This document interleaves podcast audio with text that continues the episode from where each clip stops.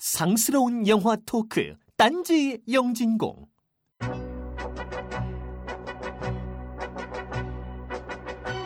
리더가 병신이면 상황은 파국으로 갑니다. 아무것도 해본 적이 없는 리더의 파국을 보여주는 영화 폭스캐쳐로 딴지 영진공 95회 문을 열겠습니다.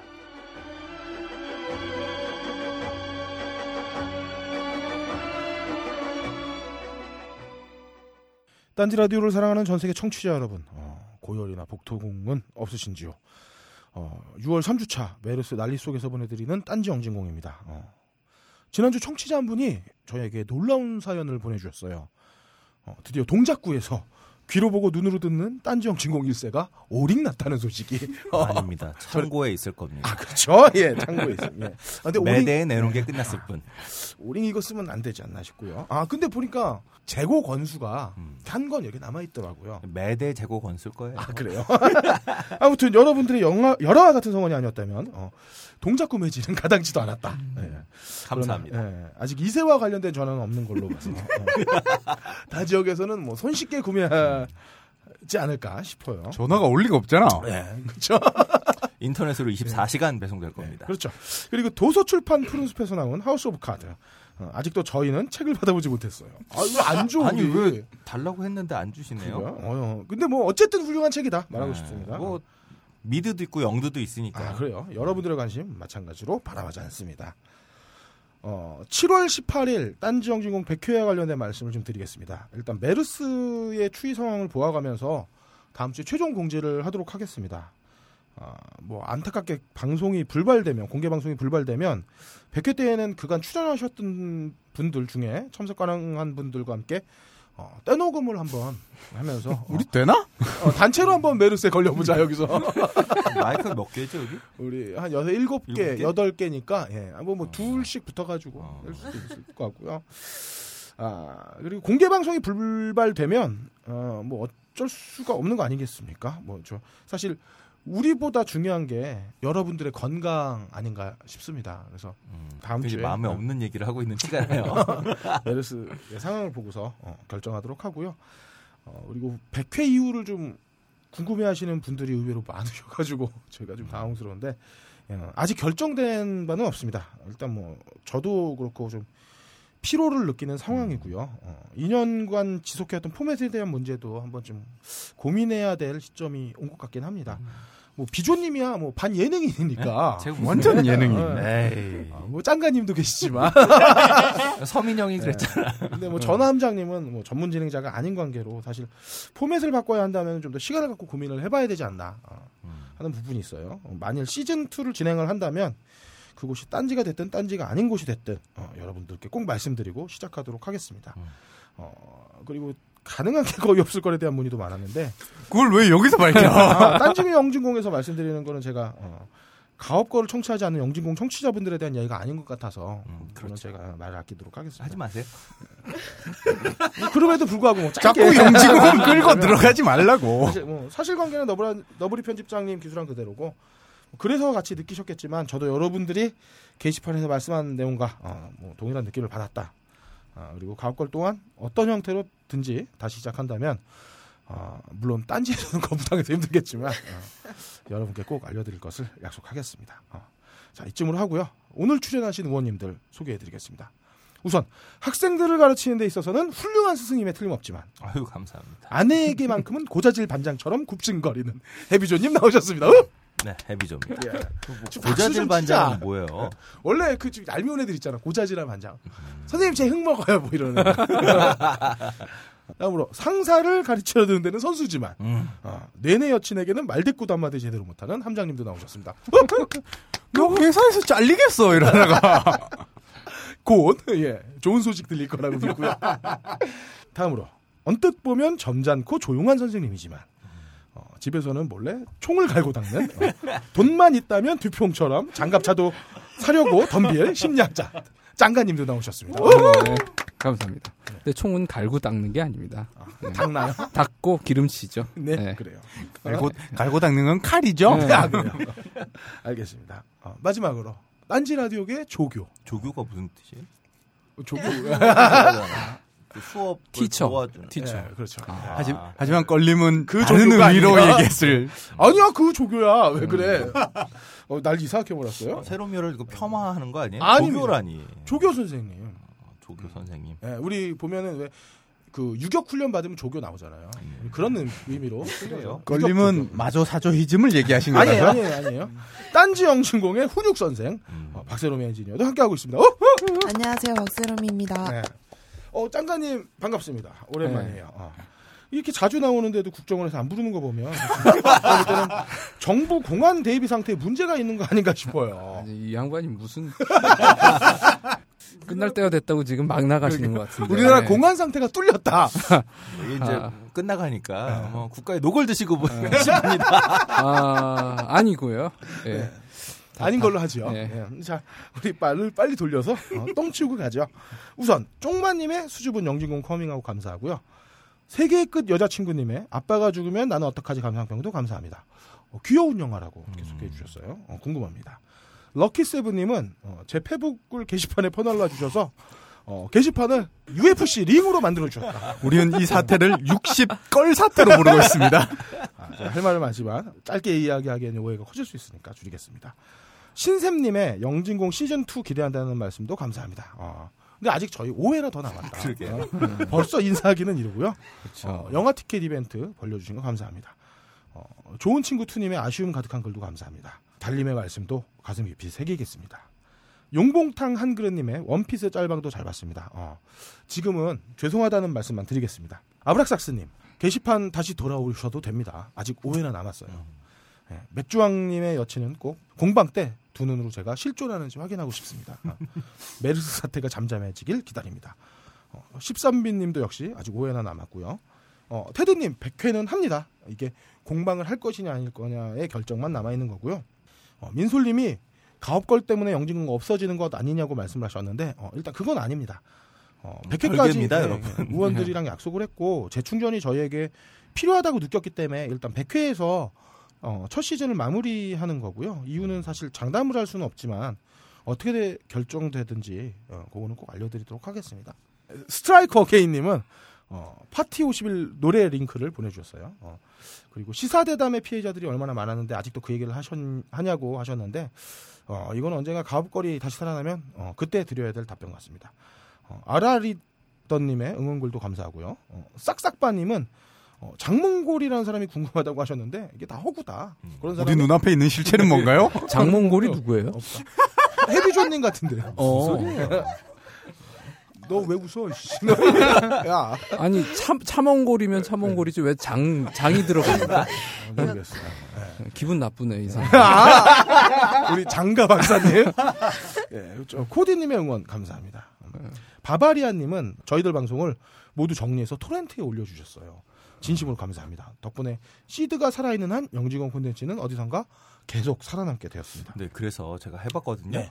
다운이 안 돼. 아 그래요? 시드는 있으나 다들 공유를 하지 않아. 어, 어, 시드는 꼭 가져주시고요. 돈, 다섯 개가 더 추가돼야 되는데. 아, 그 토렌트 계속 추가할 수 있어요. 네. 어, 도나스님은 영진공 책 살 돈으로 딴지 사부를 사는 만행을 저지르셨습니다. 네. 네, 이건 뭐 어쨌든 뭐책한 권 더 팔린다고 사실 저희가 못 먹던 랍스타를 먹거나 하지는 않으니까 걱정하지 않으셔도 됩니다.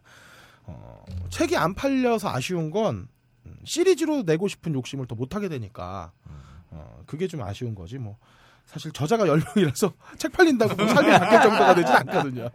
근데 이게 또 한 100만 권 정도 팔리면 어, 그렇죠. 네, 바뀝니다만 네, 뭐 그렇습니다. 아니 뭐 시리즈는 뭐 그냥 네. 그 출판사로 낼까요? 네, 그래도 되고. 자, 순간과 영어님은 함장님의 역동 디스에 감사의 표현을 남겨주셨어요. 어, 은영전과 에바를 헷갈리셨다는데, 어, 뭐 헷갈릴 수 있는 거죠. 그걸 쪼잔하게 잡은 함장이 문제라면 문제입니다. 자, 괴인 루니님도 어, 어디서든 영진공이 이어졌으면 하셨습니다. 어, 노력해 보겠습니다. 크라우저 이세님의 딴지에 대한 질타도 감사합니다. 저희가 딴지 소속이 아니니까 감사하다고 할 수는 없는 건가? 아직 어, 아무튼 뭐 딴지는 크라우저님의 질타를 좀 더 새겨 들어주시면 어, 너브리님 감사하겠습니다. 네네 뒤끝 장면이구나 진짜. 아 더러워님은 어, 편집장을 비판해 주셨어요. 예, 예. 아, 이거 저희가 코멘트 달 성질은 아니어서 넘어가겠습니다만 뭐제 마음은 충분히 아실 거고요. 자, 딴지 고스트님의 응원도 감사합니다. 아. 미스터 디케이님의 어, 주라기 월드 감상평도 잘 봤습니다. 영유아 수준이라고 하셨는데 영유아가 보기엔 좀 잔인해 보여서 이거 예전에 한동훈 편집장이 이런 거 한 적 있죠. 초등학생 이상 관람 불가. 예. 어, 그런 이상 장면하고. 관람 예. 불가요? 초등학생 이상 관람 이상은 불가. 보면 안 된다고? 그 용가리를 그렇게 음. 어. 예전에 어, 초등학생 이상 관람 불가 음. 이렇게 정의를 내린 적이 있어요. 음. 링거스타님의 공지 관련 말씀도 감사하고요. 까미우 랑그레이님은 어, 이런 똥변이 있나로 이번 폐지 관련 이야기를 한 단어 정리에 성공하셨습니다. 실업요정님은 주라기 월드 한 줄 감상평이라는 fake를 던지고 무려 8줄로 갈음하셨어요. 어. 괜찮다 소독했다님은 스필버그 할배가 똥을 쌌다면서 없다님을 소환했는데 어, 다음 주에 일단은 없다님이 오긴 합니다만 음, 스필버그 똥을 치울지는 두고 봐야겠습니다. 꼼지락꼼지락님의 주라기 월드 감상평도 감사합니다. 어, 주라기 월드가 중국을 바라보는 미국 보수층의 시각이 아닐까 한다고 말씀하셨는데 어, 신선하다. 자 부른데지 케인님의 최근 상영작 리뷰도 감사합니다. 매드맥스 평이 가장 좋았고요. 우주 견공님은 어, 관악구 영진공 초판 완판의 당사자가 되셨습니다. 축하합니다. 우! 예. 아, 이분이 아까 전에 말씀드렸던 아. 아까 동작구라 어, 그러잖아요. 글쎄. 예, 동작구. 아 관악구. 관악- 아 관악구였네요. 예. 아, 네, 저, 예, 오기했습니다. 그리고 어, 특이한 분이 하나 나오셨어요. 안혜정 님. 안 h y e j at 한메일.com인데 어, 이분이 히로뽕과 필로폰 같은 거 짝대기를 판다고 메일 주소를 남겨줬어요. 요새 킬날 신고해야지 이거. 어, 진짜 약을 파는 분 어디서 약을 나타났습니다. 팔아 요? 이거예요, 진짜? 전 절대로 메일 보낸 적 없습니다. 근데 왜 우리 게시판 왜 카테고리에 그걸 쓰는 거지? 할까요? 제일 많이 보냈나 보지 환자들이. 자 하이피델리티의 실질적 1인자죠 박근홍 씨. 중요한 사진 하나 하나 예, 올려놓고. 저보고 힘내라고 하셨는데요. 어, 오른쪽이 접니다. 어, 걱정 마세요. 사, 사진이 세 장이 있습니다. 자, 딴지 블랍썸님의 어, 영진공 책 기증 이벤트 어, 너무나도 감사합니다. 원하시는 분 보내주시면 되겠고요. 어, 대신에 이번 공개 방송 시에 올라오시면 제가 특별히 어, 해비조님 옆자리 우선권 드리도록 하겠습니다. 예. 아, 이 벌인가? 예. 라인 브레이커님은 어, 마배 수준도 못 되는 주라기 월드의 흥행 수익에 놀라워하셨는데 사실 뭐 인디펜던스 데이나 이런 거 어, 수익 짭짤했잖아요. 음. 뭐 영화의 수준이 음, 그럼 난, 난. 주라기 월드 흥행 음. 할 거라고 생각해요. 네. 되게 게시판에 혹평일색인데 잘 만들었다고 생각해요. 네. 음. 음. 자, 그 밖에도 팟빵에 글을 남겨주신 여름엔 째마리 광고 넣으러 들어온 골룸, 업다가 짱, 어, 불사조이 작가님 감사합니다. 이 많은 분들 중에 무비스트가 권하는 인터파크 프리 예매권은 딴지영진공 전편을 토렌트로 묶어주신 바바리안님께 드리도록 하겠습니다. 어, 대신 시드는 10년간 유지해달라 부탁드리고요. 도서출판 푸른숲이 후원하는 소설 하우스 오브 카드는 어, 관악구 한판 주범 우주경공님 그리고 딴지까지 오셨으나 영진공 책은 구입하지 않았던 도나스님께 드리도록 하겠습니다. 어, 딴지 영진공은 사랑이니까요. 네, 그리고 지난주에 하우스 오브 카드 당첨자 중에요. 까시어 블랑 꽐라님 네. 메일 주소 메일 좀 꼭 남겨주세요. 예. 당첨되신 분들은 모두 딴지 라디오 방송별 게시판에 메일 주소 남겨주세요.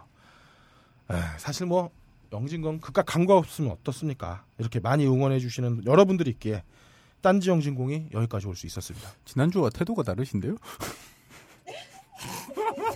전당포 갑시다. 발가벗겨 디벼보는 영진공 전당포.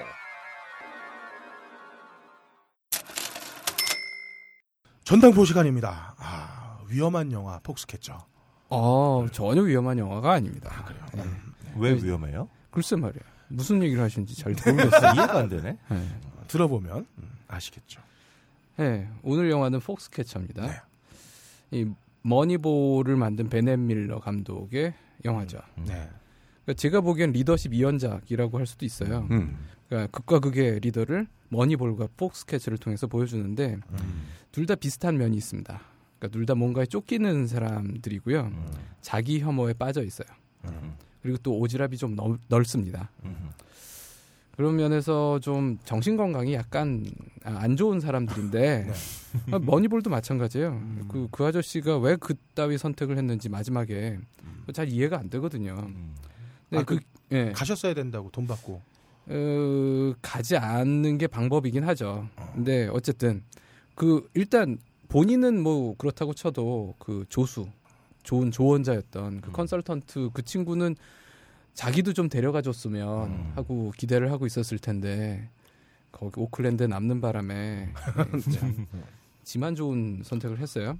그럼 그 베넷 밀러 감독은 첫 번째 뭐였죠? 그 소설가 다뤘던 영화. 카포티. 아, 카포티도 그렇고 예. 뭔가 대단한 사람인데 뭔가 정신적으로 이렇게 좀안 예. 좋아 보이는 예. 이런 대단한 사람을 좋아하는 것 같아요. 그런 면도 있네요. 근데 이게 감독의 의도하고는 좀 다를 수도 있습니다. 그러니까 음. 머니볼은 원래 베넷 밀러 감독이 하기로 하- 했던 게 아니래요. 그렇죠. 스티븐 소더버그가 원래 하, 음. 하려다가 빠지는 바람에 엉겁결에 맡게 된 거고, 각본까지 아마 소더버가 썼을 텐데. 예, 그 당시에 베넷 밀러는 이 폭스캐쳐를 준비하고 있었대요. 음. 음. 그러다가 이제 그 뒤늦게 다시 만들게 된 거죠. 근데 관객의 입장에서도 이 두 영화의 느낌이 정반대입니다. 음. 머니볼은 보면서 자꾸 그 다음에 어떻게 될지 그게 정말 보고 싶어지거든요. 이게 어- 음. 결과가 어떻게 됐는지 다 아는 실화인데도 불구하고 네. 뭔가 아 자꾸 보고 싶어요. 음. 기대가 되고. 근데 어, 폭스캐쳐는 보면 처음부터 조금씩 조금씩 불편함이 쌓여요. 음. 그리고 그 다음에 어떻게 될지 아는데 정말 보고 싶지 않아요. 음. 음. 제가 이걸 그 출장 가면서 비행기에서 봤거든요. 네. 어, 참 재밌는 거 많이 봤습니다. 저 버드맨도 보고 어, 이것도 보고 명작들인데 근데 폭스캐쳐는 정말 힘들었어요. 어디까지 가셨었죠? 에스토니아요. 어. 방금 확인했는데 머니볼 각본은 아론 소킨 있었어요. 아 맞다 맞다. 아론 소킨 있었어요. 네, 소더버그는 전혀 네. 각본은 상관없네요. 예. 그래서 그러니까 왜 그랬냐면 그냥 능력이 안 되는 어떤 정신병자가 권력을 막 휘두르면서 사고를 치는 꼬라지를 보는 거잖아요. 네. 음. 그러니까 이걸 내가 여기 와서까지 이걸 봐야 되나 아. 뭐 이런 생각이 자꾸 들고. 되게 위험하게 여기에서까지 예? 라뇨. 어, 예, 그러니까 왜 예, 경치 뭐, 좋은 곳 갔는데 그렇지. 그거 아, 왜 봐야 어, 되나? 그렇지. 뭐 이렇게 좋은 하늘 위해서 이걸 봐야 되나 이런. 이런 하늘 위해서 어, 그런 걸 봐야 되나? 그럼요. 어, 그렇죠. 안 그래도 비행기도 힘들데 그죠? 그래서 이거 보다가 너무 불편해서 해적을 보려고 했거든요. 아. 아, 바다로 간 산적? 예, 예. 음. 그거보단 폭스캐쳐가 낫더라고요. 아, 그, 그거 하고 이제 또 채닝 테이텀이 나온다고 해서 음.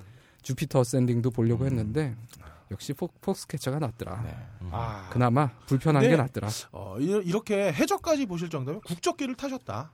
그렇죠. 아, 이거 볼 때는 자기 돈으로 국적기 타기 되게 힘들거든요. 출장은 제 돈으로 아, 안 주- 가죠. 그렇죠. 네. 어, 나라 돈으로. 나라 돈으로 갑니다. 네. 그 비행기를 타면 요즘 뭐 스페이스 오디세이도 네. 스페이스 오디세이를 한다고요? 네.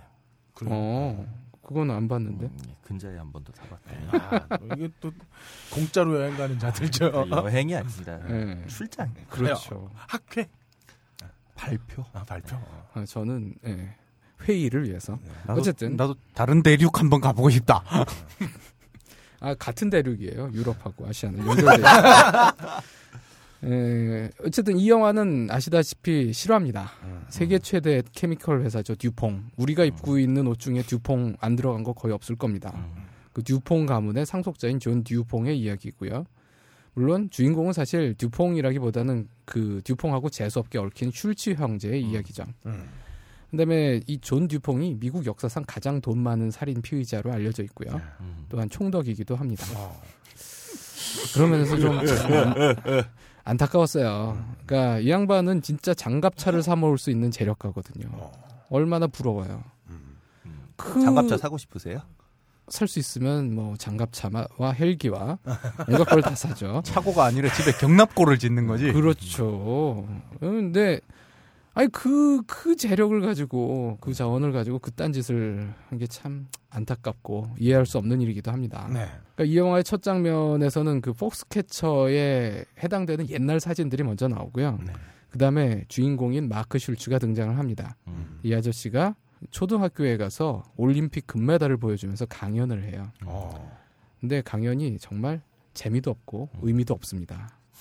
애들은 관심 없고 예, 애들은 뭔 소린가. 저, 저 아저씨가 뭔가 대단한 얘기를 하는 것처럼 보이는데 아무것도 이해할 수가 없고 뭐 그런 마치 반응이죠. 민방위 교육에서 방공 교육을 듣는 그런 그렇죠, 그렇죠. 딱 그런 느낌입니다.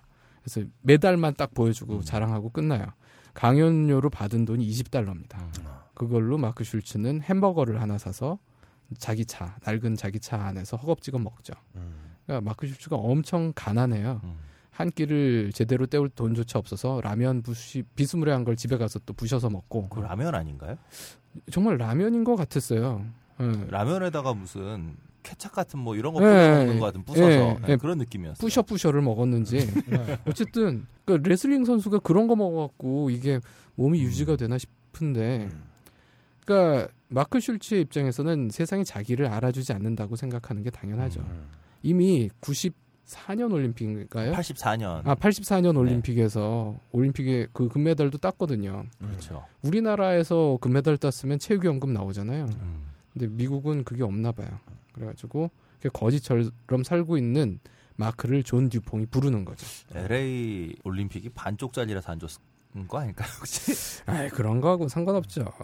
뭐 어쨌든 자가용 헬기까지 보내면서 음. 어, 불러주니까 그러니까 존 듀퐁이 누군지도 모르고 하여튼 그렇죠. 갔는데 딱 마크가 생각하던 바로 그 이야기를 하는 거죠. 국위 선양을 한 선수들이 그에 맞는 대우를 받을 자격이 있는데 음. 미국이 그걸 안 해주고 있어서 내가 하려고 한다. 음. 제가 마크였어도 당연히 뻑갔을 겁니다. 음. 야, 이 진짜다. 그래서 마크는 듀퐁의 제안을 덥석 받아들이고 당장 내일 한 끼를 걱정하던 마크 입장에서는 최선의 선택이었던 거죠. 야, 이건 마치 할아버지들이 오버랩 되면서 그러니까 에, 뭐 할아버지까지는 아니어도 어쨌든 좀 부채춤과 아, 마크는 왜 그렇게 사나 싶은 느낌이 좀 들어요. 음. 그러니까 그 정도 재능이 있으면 또 미국에서 레슬링이 전혀 이 그런 저변이 없는 것도 아닐 텐데 음, 그렇죠. 그렇죠. 맘만 먹으면 코치도 하고 레슬링 금메달리스트면은 엄청난 맞습니다. 경력이잖아요. 아니 하다못해 미국에서 딴 금메달 갖고서 예. 있는 애는 WWE의 슈퍼스타가 되기도 하고 아이, 아, WWE하고 아, 또 비교는 그런가요? 좀 사실 마크 슐츠가 나중엔 저기 UFC인가로 갔죠. 예, 그렇죠. 어쨌든 뭐 갈 길이 많거든요. 근데 이 양반이 좀 꽉 막혀 있는 사람인 음. 것 같아요. 그러니까 이 영화에 대한 글들을 몇 개 읽어봤는데 영화 속에 언급된 사실하고는 다른 이야기가 몇 개 있습니다. 음. 예를 들어서 마크 슐츠가 존 듀퐁으로부터 고액의 연봉을 제시받았다라고들 어. 많이들 소개를 하거든요. 음. 근데 제가 보기에는 그게 사실이 아니에요. 그러니까 당시 마크는 돈 개념이 없었어요. 음. 그러니까 영화에서 자기가 형한테 말하기를 존 듀퐁이 어, 거의 백지 수표를 내놓길래 자기가 연봉 2만 불 요구했다고. 2만 5천 불 아마 이게 2만 5천이었나? 네. 그러니까 그 사람이 생각할 수 있는 최대액이 한 2,500만 원 정도인 거죠. 우리나라 돈으로. 아, 동생이 자랑스럽게 그 얘기할 때 형이 얼굴이 일그러지죠. 네, 그러니까 뭐야 형, 뭐 이런. 참 착잡한 음. 표정을 야 얘가 참 어른 되려면 사람 되려면 언제 뭐 그러니까 이, 이게 85년 배경이라고 해도 고액은 아니에요. 음. 그러니까 전 이거 보면서 공공의 적 생각이 났거든요. 그래서 강철중이 그 이성재 야 원래 돈 많이 버는 놈들이 더 뭐 원해 그러면서 걔는 말이야 한 달에 얼마 한 300은 벌 거야 막 이러 이러거든요. 그게 이제 강철중이 생각하는 돈 많이 버는 기준이 월 300만 원인데 거의 마크 슐츠가 그런 정도 개념인 거죠. 아, 이거 운동하셨던 분들에 대한 비하인가요? 왜 그렇죠? 강철중도 원래 무슨 복싱 선수 아 그렇죠. 특채당한 경찰로 나오잖아요. 뭐 좀 그런 면도 있네요. 아, 감독들 문제가 많은데. 예, 어쨌든 그렇게 생각해야지 뭐 잘 살 수 있는 거기도 하겠죠. 음. 어쨌든 그래서 마이크 또 다른 평에서는 마크 슐츠가 형인 데이브 슐츠한테 일종의 father complex를 느끼고 있었다. 음. 이런 해석도 하거든요. 음. 근데 제가 보기엔 마크 슐츠는 온 세상의 father complex를 가지고 있었다고 볼 수 있습니다. 음. 그러니까 영화에서 그 이유를 정확하게 설명을 안 하는데 마크는 오직 레슬링밖에 모르는 바보예요. 음. 자기 감정을 이해하거나 표현하는데도 매우 서툴고요. 음. 세상에 대한 불만을 형과의 스파링으로 푸는데 그래서 형하고 스파링 연습하는데 막 피나고 그러잖아요. 네. 형 코피 터지게 하고.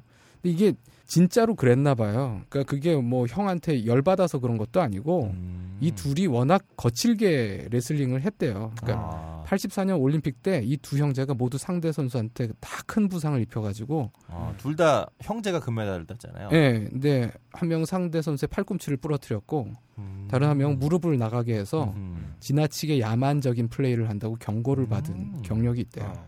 그래서 어쨌든 그런 형제예요. 근데 그 중에 형이 그나마 이제 좀 어, 균형 잡힌 사람이고, 야, 영화가 많이 왜곡했네요. 영화에서 보면 형은 완벽한 테크니션이라 예, 정말 기술로만 유도도 정말 잘하는 분들은 상대방 안 다치게 하고 음. 한 판으로 끝내는 뭐 이런 것처럼 약간 그런 선수인 것처럼 나왔는데 현실은 뭐 형이나 네. 동생이나 다 그랬군요. 예, 형이 아마 팔꿈치를 꺾었을걸요.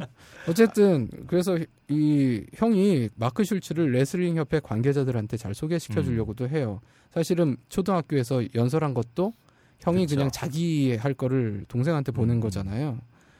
그런데도 이런 거를 다 기피를 합니다. 음. 근데 반면에 형은 어, 결혼도 하고 화목한 가정도 꾸리고 있고 음. 체육관도 운영하면서 풍족하진 않아도 안정적인 삶을 꾸리고 있는데 마크만 동생만 왜 그러냐 결국 부족한 사회성 때문이었을 거다라고 음. 생각이 됩니다. 음. 근데 바로 그 사회성 때문에 마크 슐츠는 존 듀퐁한테 너무 쉽게 휩쓸리고 그만큼 쉽게 상처를 입은 거죠. 이존 듀퐁도 그러면 예. 이런 선수를 찾았던 걸까요? 어, 존 듀퐁은 영화에서도 묘사하기를 원래 마크 슐츠가 목표가 아니고 음. 해- 형인 데이브 슐츠가 목표예요. 음. 음. 그러니까 존 듀퐁이 딴 건 몰라도 사람 보는 눈은 음. 있어요. 아, 다르군요. 뭐가 무슨- 달라? 뭐가 무슨 달라요? 소리? 지금 무슨 소리를 무슨 하시는지 잘 하는지 모르겠어요. 어, 이- 예. 참 이해가 안 되는 말씀 자꾸 하시네 껄림. 아 저와 다르다고요. 예. 제가 사람 보는 눈이 없어서 이 사람들이랑 지금 내 이걸 하고 있잖아. 그렇지, 그렇지. 어? 예. 인정. 그런 얘기입니다. 그러니까 실제 인물인 마크 슐츠가 이 영화 촬영에 적극 협조를 했는데 나중에는 이 영화는 사실하고 다르다라고 얘기도 했대요. 그러니까 더 재밌는 건 그러고선 깐에서 네. 깐느에서 감독상을 받았잖아요 영화가. 아, 그리고 바로 또 이분이 굉장히 좋은 영화다, 아름다운 영화다 또 이렇게 말씀하셨다고. 뭐 네. 시대에 편승하나요? 마크 슐츠가 이 영화에 등장도 하죠. 계체량 잴 때 음. 한번 계체량 재는 사람으로도 나온대요. 음. 뭐 어쨌든 좋은 영화긴 합니다. 그 껌 씹던 분이 아닐까 싶네요. 어, 저 잘 기억은 안 나는데 뭐 그 마지막에 통과시켜 주는 사람이었던 것 같아요. 음. 근데 무엇보다 이 영화에 대한 해석으로 존 듀퐁이 부잣집 망나니다. 음. father complex에 시달리다가 그런 짓을 벌였다라는 식의 해석도 그렇게 그럴듯하게 보이진 않아요. 음. 그러니까 베넷 밀러 감독 본인이 마크 슐츠와 존 듀퐁이 아버지에 관해서 공통점이 많다는 얘기를 해요. 음. 둘다 두 살 때 아버지가 가족을 떠나서 음. 이후에 아버지 없이 자랐고 둘 다 그 미국 건국의 아버지들 음. 어, 이야기와 애국심에 엄청 집착을 했고 음. 또 자기 이상을 실현하려는 야망에 지나치게 몰입했다. 뭐 이런 음. 얘기를 하는데 그런 언급 때문에 아마 father complex식의 해석이 많은 것 같지만 음. 둘은 크게 다르기도 하죠. 음. 일단 사라진 아버지가 준 타격이 두 사람에게 천지 차이거든요. 아. 슐츠한테는 아버지가 없어서 정말 힘들게 살았는데 듀퐁은 아무 부족함이 없었고 음. 물론 듀퐁의 엄마가 좀 애를 이상하게 키운 것 같긴 그렇죠. 한데 제가 보기엔 듀퐁이 좀 덜 떨어진 사람이기도 했던 것 같아요. 지능이 그렇게 높은 사람은 아니에요. 음. 근데 존 듀퐁이 마크 슐츠를 기점으로 해서 폭스캐쳐라는 이 엉뚱한 이름의 레슬링 팀을 만들고 자기가 그 팀의 대장이라고 생각하려고 든건 맞아요. 어. 근데 그게 아버지가 상징하는 권위를 얻어내기 위함이라기보다는 이, 이 영화에서 묘사하기로는 어, 뭔가 진짜가 되고 싶은 거예요. 음. 자기 삶에서 진짜가 아무것도 없기 때문에 그 진짜를 어, 찾고 싶었던 거죠. 이 지점이 머니볼의 빌리벤하고 통하는 어. 면이기도 아. 하죠. 근데 여긴 조류학자, 그렇죠. 탐험가 네. 또뭐 있었죠? 뭐 이분은 앞에 뭐가 되게 많던데. 동전 뭐 하, 하나를 뭐 그 사상 최대 금액으로 사들인 사람이기도 음. 하고. 뭐 우표 수집가. 네. 네. 우표 수집가 이렇게 중요한 직함이 되는지 이 사람 뭐 처음 알았어요. 그러니까 자기를 소개할 때 그걸 다 쓰라고 하잖아요. 어. 그게 얼마나 잡다한지. 음. 그 정확하게 내가 누군지를 이야기하지 못하니까 많아지는 거지. 그렇죠. 음. 정의하면 할수록 자기가 얼마나 얄팍하고 음. 이 어떤 내면이 없다라는 음. 걸 드러내는 건데 그것조차 잘 모르는 거예요. 이, 아 이게 주위에 보면 많이 있어요. 예를 들어서 국회의원이면 보통 국회의원 누구 누구 누구야. 음. 그 유명한 국회의원이면 음. 그리고 예전에 제가 그 박정희 시대 때 되게 유명했던 이인자인데 아 이후락? 이후락. 이후락 씨 명함을 제가 본 적이 있는데 음. 아무것도 안 써 있어요. 그냥 이후락만 써 있어요. 아, 네. 그치. 그거면 네. 다 되지. 그 이름이 그 네. 곧그 사람을 지칭을 음. 하는 거니까. 근데 꼭 그 정치를 하고 싶거나 그런데 입문하고 싶은 사람들은 뭔 놈의 단체 어, 무슨. 어, 뭐 사랑의 외톨이 연합회 어. 간사 뭐 어디 무슨 총무 음. 이런 명 직함들이 막 20개씩 달려 있고 막 이런 것도 봤어요 저는.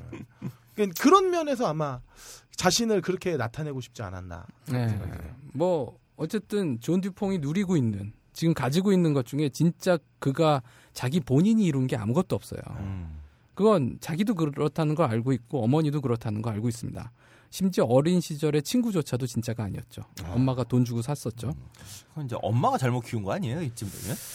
그런 면이 분명히 있- 있을 겁니다. 그 얘기는 영화에서는 잘 안 하지만 음. 네. 어쨌든 그래서 자기는 진짜를 가진 존재. 음. 그래서 그럼으로써 자기가 진짜가 되려고 한 것 같아요. 음, 그래서 그 장갑차를 막 사들이는데 군에서 사들인 장갑차에 기관총이 없다고 팍 짜증을 내거든요.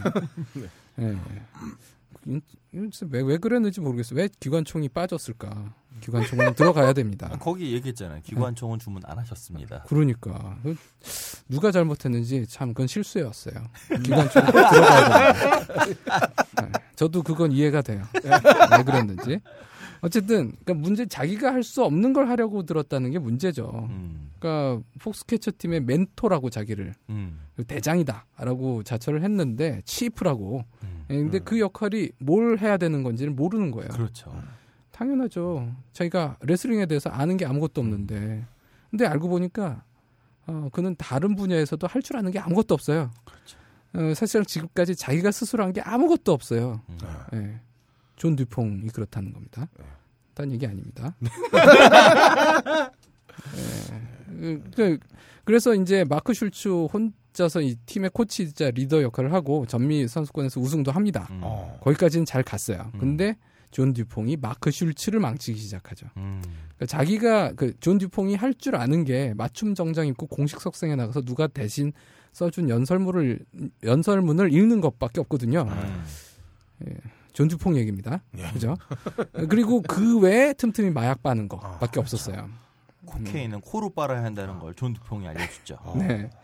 아, 헬기 타고 가면서 어쨌든 그걸 슐츠한테 가르쳐 준 겁니다. 그 결과 한 한동안 레슬링 팀 흉내를 내던 폭스캐쳐 팀이 그 유일한 제대로 된 선수인 마크 슐츠가 망가지면서 완전히 마- 무너지죠. 음. 그래도 존 듀퐁이 그 자꾸 떠오르는 그분보다 좀 더 나은 점이 있는데 그래서 아까도 말씀드린 것처럼 사람은 좀 볼 줄 안다. 음. 아. 어, 수첩에 의존하진 않는다. 어. 껄림 수첩 좀 야. 버려요 이제. 네, 그럼요. 좀 외워요 이제. 예. 그래서 이 문제를 해결하기 위해서 마크의 형인 데이브를 부르는 거죠. 음. 모르긴 몰라도 데이브는 아마 마크와는 달리 제값 다 받고 왔을 겁니다. 예. 그래서 진짜 큰 일이 거기서부터 시작이 됩니다. 음.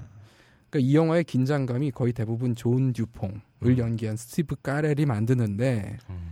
정말 전 이 영화 보면서 스티브 카렐이 이렇게 남을 불편하게 만들 수 있다는 사실에 놀랐어요. 헤어스타일 하나 바꿨더니 사람이 달라 보여요. 그리고 코도 좀 뭐 붙였어요. 네. 그리고 영화 내내 찍을 때도 스티브 카렐은 다른 스텝하고 대화를 안 했대요. 어. 그리고 자기 옷에다가 자기 자신에 대해서 싫은 점 몇 음. 가지를 적어서 늘 들- 가지고 다녔대요. 음. 그런 걸 통해서 자기 혐오를 계속 음. 이렇게 표현하게 했나 봐요. 아하. 근데 그분은 자기 혐오도 아닌 것 같던데 불- 왜 불편한지 모르겠어요. 예, 어쨌든 실제로도 그랬다지만 영화 속의 존 듀퐁은 정말 불편한 사람이에요. 음. 근데 아. 그게 왜 불편할까? 야, 짱가님 궁금한 게요. 이게 네. 자기 혐오랑 자기 애가 사실 네. 되게 극단이지만 닮아 있는 거 아닌가요? 예, 보통 정신분석학에서는 어, 언제나 좀 지나치게 표현하는 건 음. 그 정반대 감정의 아, 표현이다. 그렇죠. 예, 라고 얘기합니다. 정확하네요. 예. 그래서 보통 자기 동생 이뻐 죽겠다라고 하는 언니나 형 있잖아요. 음. 정말 그 죽이고 싶은 거죠. 동생을. 어. 음.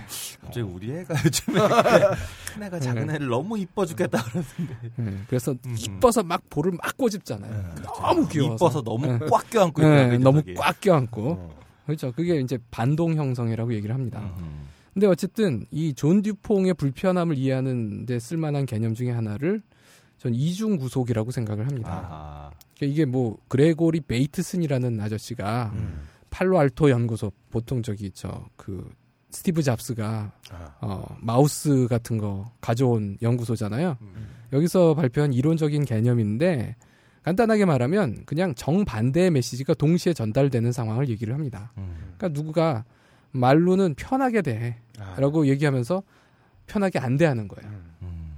그리고 교수가 수업 시간에 학생들한테 자유롭게 발언을 하라고 음. 질문 자유롭게 하시라고 그리고 정작 질문을 하면 막 깨부신다든지 밟아버린다든지 음. 뭐 회사에서 창의적인 아이디어를 내놔라. 음. 그래서 정작 그런 아이디어 내놓으면 네가 해라. 뭐 어. 이런 식으로 그 처벌이 되는 거죠. 아하. 창조적인 아이디어 아니었나요? 아, 뭔 소린지 뭐. 아, 예. 이 베이티슨이 왠지 어, 이분도 인류학자시거든요. 네.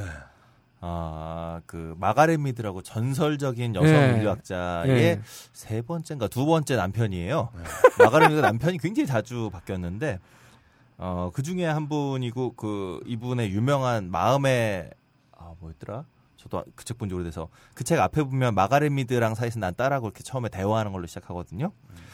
왠지 어, 와이프님 마가렛 미드님과 사는 동안에 배웠던 것들을 헤어진 후에 이론을 정립하지 않았을까 음, 이런 생각이 슥 드네요. 예, 뭐 많이들 이중 구속을 경험을 하죠. 예, 이- 그 요즘, 메시지 요즘 예, 정말 많이 겪고 있어요. 그렇죠. 그, 아, 저는 이게 15년째요. 병적인 회사에서는 많이 경험할 수. 아, 지금 함장님은 누구 얘기를 하시는 건지 모르겠네. 저 회사 얘기라고 생각했는데 아닐 수도 있다는 생각이 갑자기 듭니다. 음. 예, 아, 그 가끔 막 듣잖아요. 이럴 거면 차라리 집에 들어오지 말라든가. 그렇죠. 그건 빨리 나가라. 들어오라는 얘기죠. 어, 어. 나가란 어. 얘기가 아닙니다. 난 안 먹어. 네. 뭐 이런 거. 네. 어? 네가 알아서 좀 해라. 어. 이런 말, 이 이중 구속이거든요. 그러니까 다 알아서 하다가 모르는 게 있어서 물어본 거예요. 음. 이것만 알아 알려주면 내가 나머지 알아서 할게란 뜻인데 음. 네가 알아서 좀 해. 음. 대답을 안 하고 그러면 이건 어이씨 뭐 어쩌란 얘기냐. 음. 보통 또 뭐 시켜 먹을래 그러면 아무거나 라는 인간이 제일 까다롭잖아요. 그렇습니다. 아, 짜증이 나죠. 그리고 누군가 그런 얘기도 했어요. 저번 작년인가 눈치 보는 공무원은 다 책임지게 한다. 이거 이거 좀 무서운 말입니다. 그러니까 음. 눈치 본다라는 그 말의 정의가 아주 애매해요. 어떻게 행동해야 눈치를 보는 거냐. 음. 객관적인 객관적인 예. 눈치에 뭐 기준을 줘야죠 그러면. 그 기준이 없는 거죠. 3초간 흘려본다든지 뭐 이런 거. 그러니까 결국 그 말을 내뱉은 사람만 누군가가 눈치 보는 사람인지 아닌지의 판단을 내릴 수가 있는 거예요. 그러면 이 말은 역으로 내 눈치를 확실히 봐라. 음. 라는 얘기가 됩니다. 아하. 그래서 다 지금 눈치를 보고 있죠. 뜻이었구나. 창조적이 아니라니까 이걸 음. 그냥 이중 구속일 아, 뿐입니다. 그래요. 네. 알겠습니다. 예. 아 이중 구속을 창조적으로 쓰셨다. 어, 그러니까 그런 의미죠. 예, 뭐 워낙 그분은 창조적이시니까. 그럼요. 그러니까 이게 문제는 주변에 이런 사람이 있으면 그냥 무시하면 돼요, 사실. 웬만하면 피, 피하면 됩니다. 예. 같이 예, 그냥 주변에서 만나지 않는 게 최선이에요. 근데 문제는 이런 사람을 피할 수 없는 사람들이 있는 거죠. 그 베이트슨 본인이라든지 음. 뭐 직장 상사가 이런 인간이라든지 뭐 대한민국 국민이라든지. 무슨 얘기를 무슨 얘기예요? 어, 아, 아닌가요? 빨리 신고를 해야겠습니다. 네, 부모가 그렇다든지, 네 마누라나 친구나 연인이 그렇다든지 뭐 이러면 미쳐버리는 거죠. 음. 그러니까 베이트슨은 그래서 이중 구속적인 메시지를 보내는 사람 주변 사람들 특히나 그 사람의 권한 아래에 있는 사람들이 이제 맛이 간다 정신적으로 그런 얘기를 합니다. 마크 슐츠가 그랬죠. 그러니까 처음에는 존 듀퐁이 원하는 게 메시지 그대로를 받아들인 거예요. 그렇죠. 첫그 표면적인 메시지 국위 선양을 위해서 레슬링 팀을 만들어서 지원을 해주는 거니까 나 레슬링만 열심히 하면 된다. 음. 이렇게 생각을 한 거죠. 근데 그게 아닌 거예요. 정작 마크 슐츠를 들여놓은 다음엔 레슬링 따위를 내가 신경 써야 되냐? 나 너무 음. 바쁜데? 뭐 이런 태도를 음. 보이고 대신 듀퐁을 자기와 같이 약발 친구로 참, 삼고 음. 또 성적 대상으로도 삼았던 것처럼 암시를 해요. 음. 네, 네. 그 빠떼로 자세에서. 예, 그렇죠. 그 좀 아주 애매합니다. 그리고 시종으로 원하기도 하고. 음. 그래서 그것도 다 따라줬어요. 음. 마크 슐츠가 착하니까. 근데 어느 날 갑자기 또 훈련 안 한다고 버럭버럭 하더니 형을 음. 불러오고 형을 불러온 순간부터 마크 슐츠가 그동안 잊고 있었던 형의 눈으로 자신을 다시 보게 되는 거죠. 음. 그리고 자기가 망가졌다는 걸 갑자기 깨닫는 겁니다. 아, 그래서 자기가 망가지지 않았다, 망가졌다는 걸 이제 숨기려고 어, 경기에 나섰는데 첫 판에서 지고 완전히 무너지고요. 그래서 형이 그런 마크를 다시 선수로 만들어내는데 정말 고생해서 음. 근데 문제는 존 듀퐁이죠. 이젠 존 듀퐁의 이중 구속적 메시지가 더 심해집니다. 음. 그래서 처음에는 그냥 레슬링 따위는 나한테 중요한 게 아니야. 뭐 이런 태도를 보이던 이제는 내가 니들을 친히 가르쳐 준다. 뭐 이런 음. 태도도 보여주고 그것도 이제 어머니가 볼 때만 음. 지가 코치도 하겠다. 뭐 이러면서 아. 막 시범도 보여주겠다고 선수들 이건 진짜 그 포크레인 앞에서 삽질을 하는 거죠. 부처님 앞에서 연부를 외우는 그, 네. 그딴 짓을 하는 겁니다. 레슬링에 대해서 쥐뿔도 모르는 걸 다 아는데 그래서 그 사람의 행동이 어떤 면에서는 어머니에게 인정을 받기 위한 노력이다라고 볼 수도 있는데 네, 어머니가 그렇죠. 죽은 다음에도 계속 그래요. 음. 그러니까 자기를 미국의 대빵인 황금 독수리. 이건 이 친구들이 아마도 그 매브리코를 놀려 먹으려고 지어준 별명이었던 것 같은데 그냥 그게 마음에 들었나 봐요. 나름 순진한 면도 있어요. 아, 그 갑자기 피닉스 모 선생님이 떠오르네요. 피닉제? 제 예. 뭐 본인이 그걸 멋있는 별명이라고 생각한다면 어, 정신 상태가 이상한 거죠. 어쨌든 예, 뭐 자기 달라리 라마다 뭐 이런 그러니까 내, 난 영적인 멘토다 뭐 이런 걸로도 설정을 하고 그러니까 하나만 하면 돼요. 영적인 멘토 하고 싶으면 하든가. 근데 이제 지가 코치도 하겠다 뭐 이러면서 그걸 공식화하려고 자작 다큐까지 만들죠. 돈은 많아서. 우리나라에도 이런 비슷한 분이 한 분 있었죠. JMS라고 음. 혼자 아. 나가서 뭐 수십 골씩 기록을 하고. 아, 그런 분만 있나요? 여러 분 있어요. 아 그렇죠. 예. 실현은 있어도 실패는 없다. 주변 잘 봐. 널리고 널렸어. 예. 아유 뭐 형광등 100개도 있고 그렇죠. 뭐. 음, 그렇죠. 해봐서 잘하시는 분들도 있고요. 그러니까 이게 혼자 자뻑에 빠져도 주변에서 너 아니야 그런 거 아니야라고 알려주면 그렇죠. 그 사람이 완전히 자뻑에 빠질 수 없어요. 근데 존 듀퐁 주변 인간들이 전혀 그걸 해주지 않았어요. 음. 그러니까 저 이거랑 그 뭐냐 버드맨이랑 보면서 또 둘이 비슷한 면이 있다. 어. 그러니까 자기가 할 수 없는 걸 원하는 사람들이잖아요. 그렇죠. 그런데도 버드맨은 뭔가 성과를 이루어내요. 왜냐하면 주변 사람들이 네가 할 일이 아니야. 넌 그런 능력이 없어라고 계속 깨우쳐 주니까 음. 그 사람이 현실 감각을 잃지 않았기 때문에. 음. 근데 존 듀퐁은 그렇지 못했죠. 그러니까 이건 우리나라에 뭐 이런 인간이 혹시 있다면 주변 사람들이 더 큰 책임이 있습니다. 어쨌든 근데 어거지로 이제 존 듀퐁이 돈은 내가 계속 대는 대신에 내가 헤드 코치 하겠다. 음. 그러면서 서울 올림픽 대표팀을 헤드 코치를 자기가 맡아요. 그때 이제 마크 슐츠가 선수로 나가는데 마크 슐츠 입장에서 존 듀퐁이 미워 죽겠고 저 미친 음. 새끼 이런 생각이 들 텐데 그 마크 그 존 듀퐁이 자기 앞에서 이제 한참 경기하고 있는데 쉴 때마다 앞에 나와서 이제 타월을 막 흔드는 거예요. 그게 존 듀퐁 입장에서는 레슬링에 대해서 아무것도 모르는 사람이 볼 수 있는 코치가 뭘 하는 사람이냐 음. 어, 타월을 흔들어주는 사람 이거밖에 모르거든요.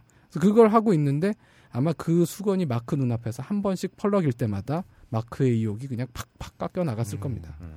그러니까 그 꼬라지는 정말 남 얘기 같지 않았습니다. 이런 보스나 이런 사람들 앞에서 경험하는 비슷한 경험을 공유하는 분들이 참 많았겠죠. 아 그러니까요. 뭐 오늘 뉴스 보니까 따라다니면서 힘내시라고 그렇게 했다는 어떤 분의 이야기. 어, 누가 힘을 내요? 미담처럼 이렇게 어. 미담처럼 또 흘러가시고 어. 연예인요. 네. 그처럼 진짜 맞아? 막 이러면서 막 어. 어, 환호했다라고 하는 얘기를 보도 어디서 자료들이. 계속 보도 자료를 내셨다고. 어떤 그 연예 기획사 얘기인가 봐요. 그러게요. 음. 음, 무슨 얘기인지 잘 모르겠고요. 전 연예 기획사 얘기. 음. 연예 기획사. 연예 기획사에서 또 그런 짓을 하나? 요즘 연예 기획사는 그, 그 정도 짓은 안 하는데 그런 거 하면 망하잖아요. 시대에 많이 뒤떨어졌다. 예. 뭐 사진도 하나 나왔어요. 뭐 살려내겠습니다. 그래가지고 어. 모니터 이렇게 딱 돌려가지고 그 자세에 그 이렇게 전화 받는 모습이 어, 되게 불편한 자세거든요. 이게. 어, 지금 무슨 말씀들을 하시는지 제가 좀 뭐, 뭐 모르는 것 같아요. 전 전혀 모르는 얘기입니다. 아 그럼 네. 이게 그 원래 우리 볼드모트 얘기하고 있는 거예요. 네. 어, 모델들은 원래 이렇게 어려운 포즈도 다 잘 해내야죠. 음, 네. 장윤주가 그늘 보여주잖아. 음, 예, 장윤주 장윤주 얘기군요. 예, 예.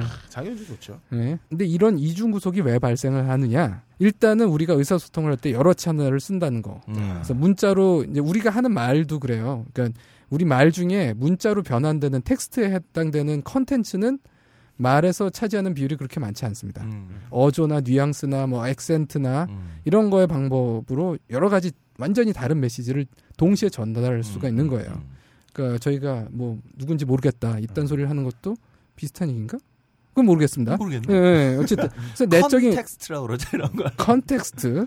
근데 이게 왜 그런 이중적인 메시지가 가느냐 하면 자기 내면에서 음. 이중적인 요소가 있기 때문이에요. 그러니까 아. 자기 스스로 인식하지 못하는 어떤 기만을 자기를 음. 속이고 있다거나 인격에 결함이 있다거나 음. 그러면 채널마다 서로 다른 메시지를 전하고 음. 결과적으로 이중 구속이 발생하는 거죠. 아, 이걸 문장으로 표현하는 문자 봤는데 네? 우리가 해내야겠다.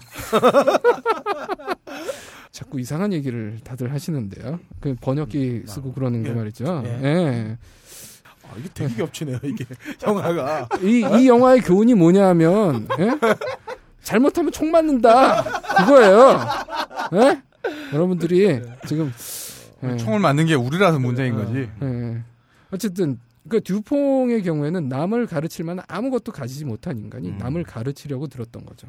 음. 그러니까 자동적으로 이중구속적인 메시지를 남발하게 되는 거고요. 네. 제가 우리나라 회사들의 뭐 강의를 간다거나 하면 가끔 그런 생각이 들어요. 그러니까 내용을 보면 혹은 이제 컨설팅 같은 것도 가끔은 했었는데 근데 이- 정말 이 회사에서 이걸 잘 만들고 싶은 건가 음. 아. 그런 생각이 들어요. 더 좋은 대안이 있고 이렇게 하면 제대로 된 제품이 나올 텐데 음. 그걸 피해요. 음. 그러면 안 되는 거예요. 그러니까 그 사람들의 목표가 정말 좋은 품질의 제품을 만들어서 더 비싼 값에 파는 게 최상의 목표가 아니고 뭔가 다른 게 있는 건데 그걸 얘기를 안 해요. 근데 이제 그건 눈치로 알아채야 되는 거예요. 음. 그러니까 서비스 회사라면 더 괜찮은 서비스를 개발하는 게 목표고. 음. 근데 그렇지 않아요. 그러니까 제대로 일하는 것보다 오너나 상급자한테 잘 보이는 게 음. 목표가 되는 그리고 그 상급자는 또 자기 상급자한테 잘 보이는 게 목표인. 그런 조직들이 꽤 있고 음.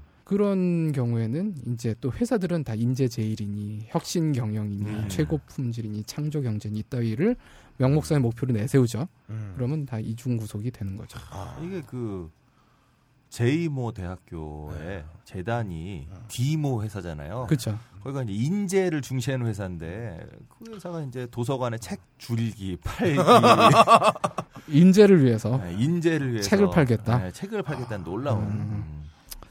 그 잡혀간 이사장에게 힘내십시오 하는 음, 인재들이 그렇게 큰 거죠. 문사철 없애려고 하는. 음. 존 듀퐁은 자기가 원한 진짜 원하는 목표는 멘토고 대장이 되는 건데 그거하고 겉으로 내세우는 목표가 훌륭한 레슬링 팀을 키우는 거예요. 음. 이게 둘이 얼마나 상충되는지를 몰랐다고 볼 수 있습니다. 빌리빈하고 존 듀퐁의 결정적인 차이도 거기 있죠. 음. 그러니까 존 듀퐁이 정말로 레슬링 팀을 잘 키우려고 했으면 자기가 할 수 있는 일만 하면 돼요. 재정 지원하고 음. 괜찮은 코치 골라서 그 코치한테 권한과 책임을 부여를 하고 음. 자기한테는 결코 코치의 능력이 없다는 사실을 인정을 해야죠. 음. 근데 그러질 못한 거죠. 음. 자기가 모든 면에서 대장이 되기를 원했고 쥐뿔도 모르면서 자기가 개발한 레슬링 기술이랍시고 선수, 선수들한테 막 그걸 가르치려고 들고 그래서 되게 그때 쓰- 하여튼 이 영화를 보면서 썰렁하고 막 불편하고 그런 장면들이 하, 근데 이게 막 낯설지가 않은 계속 어디선가 본 것 같은 그런 장면들이 막 나오는데 아, 어쨌든 그런 거 가르치려고 들고 아무것도 모범을 보인 게 없으면서 자기가 팀 선수들한테 영감을 주는 영적인 멘토다 이런 음. 얘기를 그 형인 데이브 슐츠가 그 대사를 읊어주기를 또 요구를 하죠. 데이브 슐츠가 그때 정말 정말 힘들어하죠. 음. 뭐 뭐라고? 아 그런 야 그건 아닌데 막 이런 그그 그, 게 아마 결정적인 음. 계기였을 것 같은데 어쨌든 그렇게 할수록 팀은 망가집니다. 음. 근데 참고로 이 슐츠 형제를 제외하고 이 폭스캐쳐 팀에서 배출한 유일한 유명 선수가 커트 앵글이라는 선수가 있대요. 아 커트 앵글이 WWE의 그 아까 네. 전에 했던 네. 그렇죠. 96년 올림픽 단체전에서 금메달을 네. 땄대요. 음. 아 그리고 그쵸. 예. 어, 이 메달을 데이브 슐츠한테 바친다라고 얘기를 했대요. 아. 어쨌든 근데 반대로 머니볼에 빌리비는 자기가 빠져야지 팀이 산다고 강박적으로 믿은 사람이죠. 음. 그렇죠. 자기가 경기장 가서 직관하면은 겨- 경기 진다고 직관도 안 해요. 아, 이또 그런 면에서 강박적이에요. 그러니까 대신에 자기가 할 수 있는 일에 집중을 했죠. 음. 그러니까 저평가된 선수들 사들이고 고평가된 선수 팔고 음. 어, 선수들의 상식과 다른 어떤 통계학적인 사실을 선수 개개인에게 코칭한다든지 하는 일을 해요. 네. 좀 오지랖이 넓은 면이 있는데 그래도 자기가 할 수 있는 것만 잘 하려고 했다는 점에서 음. 그러니까 자기가 원하는 게 대장이 되는 게 아니고 진짜 우리 팀이 이기는 거다에. 집중했기 때문에 그 결과가 극과 극이 된 거죠. 음. 다 가지려고 했던 듀퐁은 자기와 주변을 몽땅 망쳤고 음. 단 하나 원하는 걸 위해서 할 수 있던 있는 거 그건 빼고 나머지를 포기한 빌리비는 그걸 얻어낸 거죠. 네. 폭스캐쳐는 욕망은 있으나 능력이 안 되는 인간이 음. 리더를 자임할 때 음. 그 조직과 구성원들이 어떻게 망가지느냐 이걸 제대로 보여주는 영화라고 할 수 있습니다. 근데 이렇게 들으시면 정말 청취자 여러분들은 더 보고 싶지 않으실 것 같긴 해요. 그거를 요즘 하도 지겹게 많이 봐서 네, 그런 것 같습니다. 아 짱가님 이야기를 들으면서 저는 진짜 등에 소름이 한번 쭉 돋았어요. 에어컨이 세서 그래요. 에어컨 밑에 있잖아요. 저처럼 이렇게 어, 능력이 안 되는 자가 어, 사람들을 모으면 어, 이런 식의 태클만 들어오는구나. 딴 방송 얘기를 여기서 하지 마시라고요. 그래요. 무섭네요. 네, 예. 네. 오늘의 한 줄 정리를 한다면은 욕망은 있으나 자질이 없는 자가 갖는 무서우면 얼마나 그 그리고. 예, 네가 자질이 없다라는 걸 주변에서 깨우쳐 주질 않았을 때 얼마나 무서운 일이 벌어지느냐. 그래서 대통령 하고 싶었었다잖아요. 어, 너, 저 아, 대통령 지금 무슨 말- 무슨 얘기 하시는 거예요? 예. 예? 우리 지금 뭘도 못해 얘기하고 있는데. 자, You know who? 음, know who? 자, 오늘 이렇게 무서운 폭스캐쳐 이야기를 해준 짱가님. 어, 박수로 이 시간을 한번 마무리해 보죠. 수고하셨습니다. 어? 감사합니다. 영화 음악의 A to G 영화 딴따라 영화 딴따라 시간입니다. 해비조님. 네, 오늘 폭스캐쳐 얘기 계속 할 겁니다. 어, 이게 그 베네 밀러 감독이 깐느에서 감독상을 받았어요. 어, 2014년에 여름에 이제 깐느에서 감독상을 받아서 아카데미를 노렸다라고 생각이 됩니다. 그래서 2014년 11월에 미국서 개봉을 했는데요. 그때는 예술 영화관에서만 개봉을 했다가 1월 16일 날 그러니까 아카데미 시상식 바로 직전에 759개 극장으로 확대 상영을 했다라고 해요. 네. 그러니까 이제 아마 요렇게 극장을 확 열어놓고 뭐 아카데미에서 감독상이나 그다음에 감독상, 주연상, 조연상, 각본상 그다음에 또 하나 뭐야 그 메이크업. 아, 메이크업 부분까지 다섯 개 부문에 딱 올라가 있기 때문에 이 중에 뭐 감독이나 주연, 조연, 각본 그 중에 하나만 걸려도 음. 사람들이 볼 거 아니에요. 이걸 노리고선 딱 걸어놨는데 하나도 수상을 못하면서 영화의 흥행이 제작비에도 10, 어, 100만 달러인가 10만 달러인가 하여튼 음. 한참 못 미치는 음. 그런 결과로 어, 흥행이 끝났다라고 합니다. 근데 저는 개인적으로 폭스캐쳐가 우리한테 시사하는 바가 우리가 쭉 들었던 것처럼 굉장히 많다.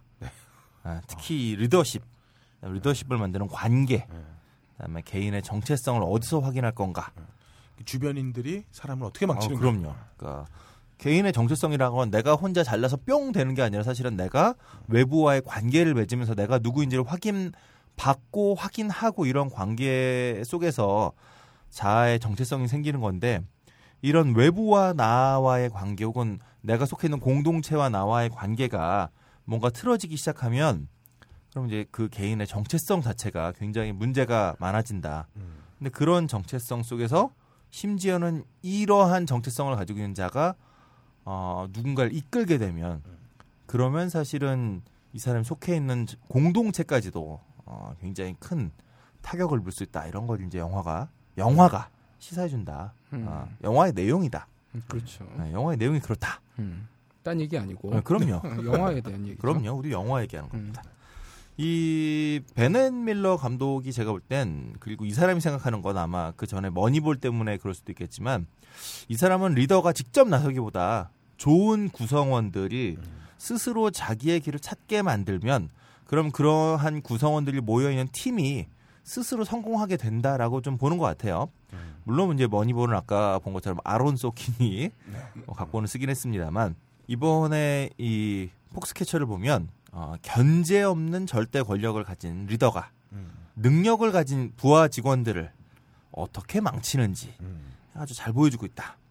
내용이 그러다 보니 흥행이 좀 잘 됐을 리가 없을 것 같아요. 음. 어, 되게 처참하잖아요.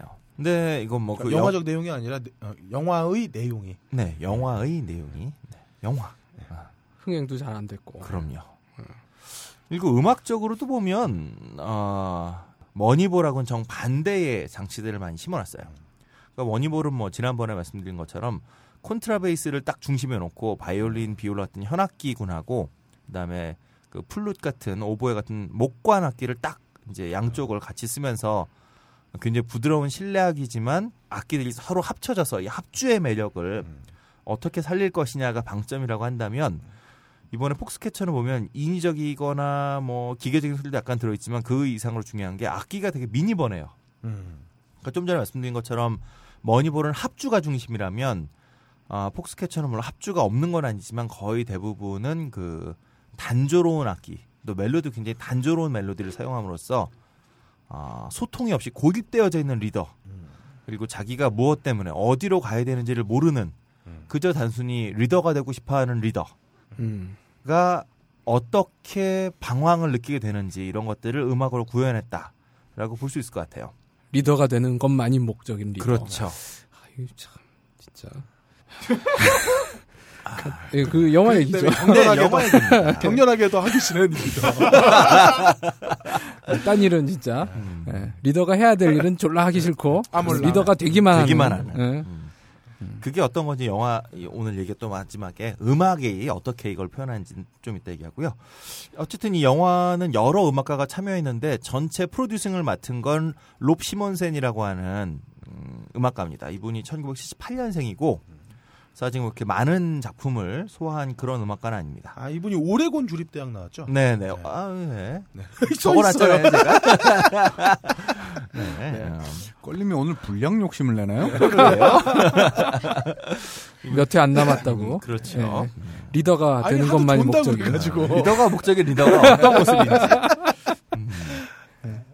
피아노 전공했고요. 그다음에 나중에 다른 대학에서 또 음악 이론을 한 번 더 공부한 음, 학사가 두 개인 것 같더라고요. 그래서 아니면 하나를 하다 그만뒀나 어쨌든 2003년에 독립 영화 웨스텐더라고 하는 영화의 음악을 맡았대요. 근데 이 영화는 저도 못 봤고 어 이게 이제 independent movie라고 외국 매체에도 나와 있는 거 보면 뭐 음. 쉽게 구할 수 있는 영화는 아닌 것 같아요. 그리고 2004년에 아, 마이클 데너라고 하는 그 음악가의 음악팀에 합류했습니다. 마이클 데너가 전에도 말씀드렸던 머니볼의 음악 감독이기도 합니다.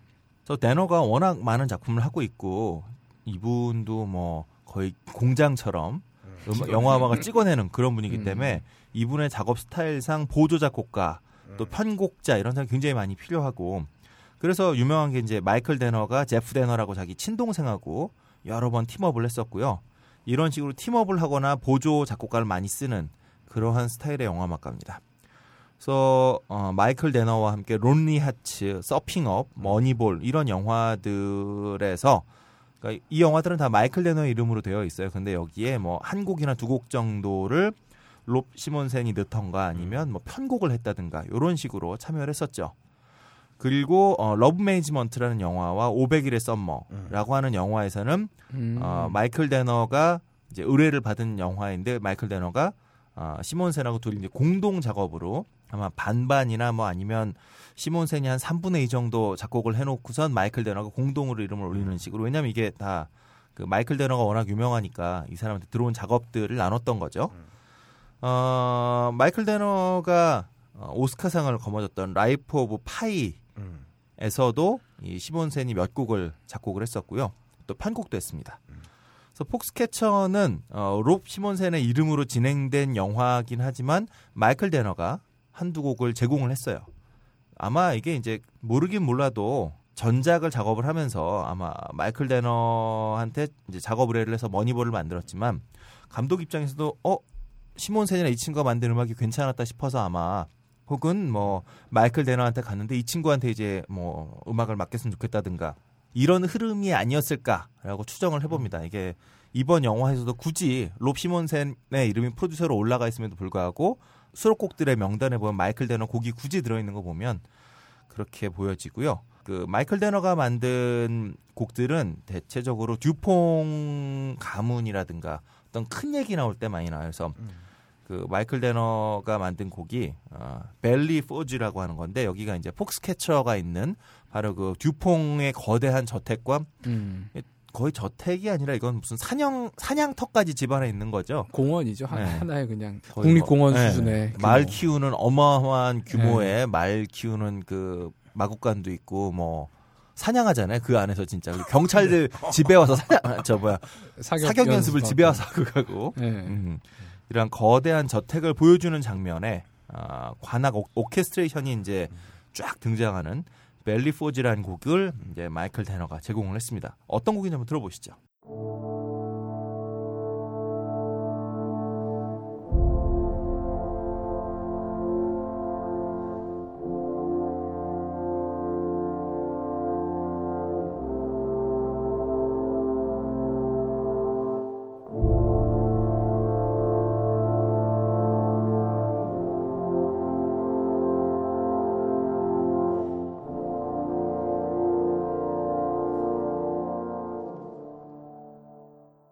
자, 이러한 그 웅장한 오케스트라가 등장하는 데너의 곡하고 달리 시몬센이 만든 노래는 다 굉장히 칙칙하고 좀 변칙적이고 서늘하고 뭐 이러한 곡들이에요. 악기 구성도 굉장히 단조롭고 대부분 피아노가 딱 중간에 있는데 여기에 첼로 하나를 더한다든가 뭐 그런 식으로 악기 하나 혹은 둘 그렇게 더해서 아주 단촐한 구성이고요. 여기에 한 가지 주목할 만한 게 어, 공간은 이제 ambient sound가 꽉 채우고 있는데 이게 한스 짐머 사단이나 아니면 요즘 헐리우드 액션 영화들 보면 ambient sound를 뭔가 이렇게 터질 듯한 아주 초저음에 귀를 꽉 채우는 그런 소리라고 한다면 어, 시몬센이 만들어낸 소리는요 뭔가 어떤 음이 울린다기보다는 정말 공간감이 느껴지는 그러니까 피아노를 치다가 중간에 멈췄는데 그럼 아무것도 없는 무음이 나잖아요. 근데 그 무음이 어떤 울림으로 귀에 뭔가 이렇게 소리가 꽉 차 있구나라는 느낌을 주는 이러한 종류의 어, ambient sound를 영화의 시작할 때부터 쭉 사용하고 있습니다. 영화 앞에 Home Movie라고 하는 Home Movies라고 하는 이 노래는 첼로로 시작하거든요. 네. 근데 첼로 소리가 쭉 이어지지 않아요. 근데도 얼마나 공간감이 꽉 차 있는지 한번 느껴보시죠.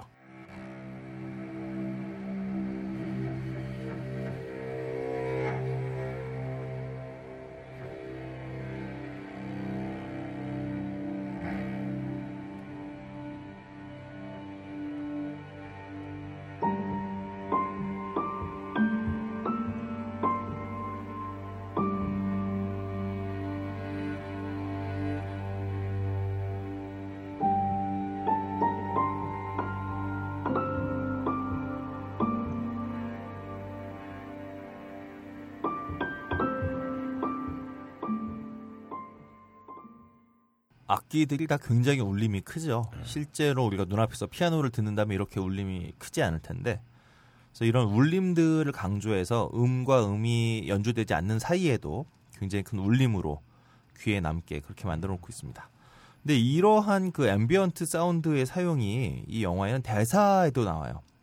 이 영화는 기본적으로 이렇게 막 대화가 빨리빨리 오가는 이런 장면이 하나도 없어요. 데이브 슐츠, 그러니까 마크 러팔로의 경우는 약간 가족들하고 아이들하고 놀 때는 약간 이런 게 있지만 동생인 채닝 테이텀, 그러니까 마크 슐츠와 데이브 슐츠 형제가 대화할 때도 대화가 오간다기보다는 이렇게 뭐 안아주고 뭐 한마디 던지면 동생이 한참 있다 음 뭐 이런 식으로 어, 아론 소킨이라면 절대 쓰지 않았어요.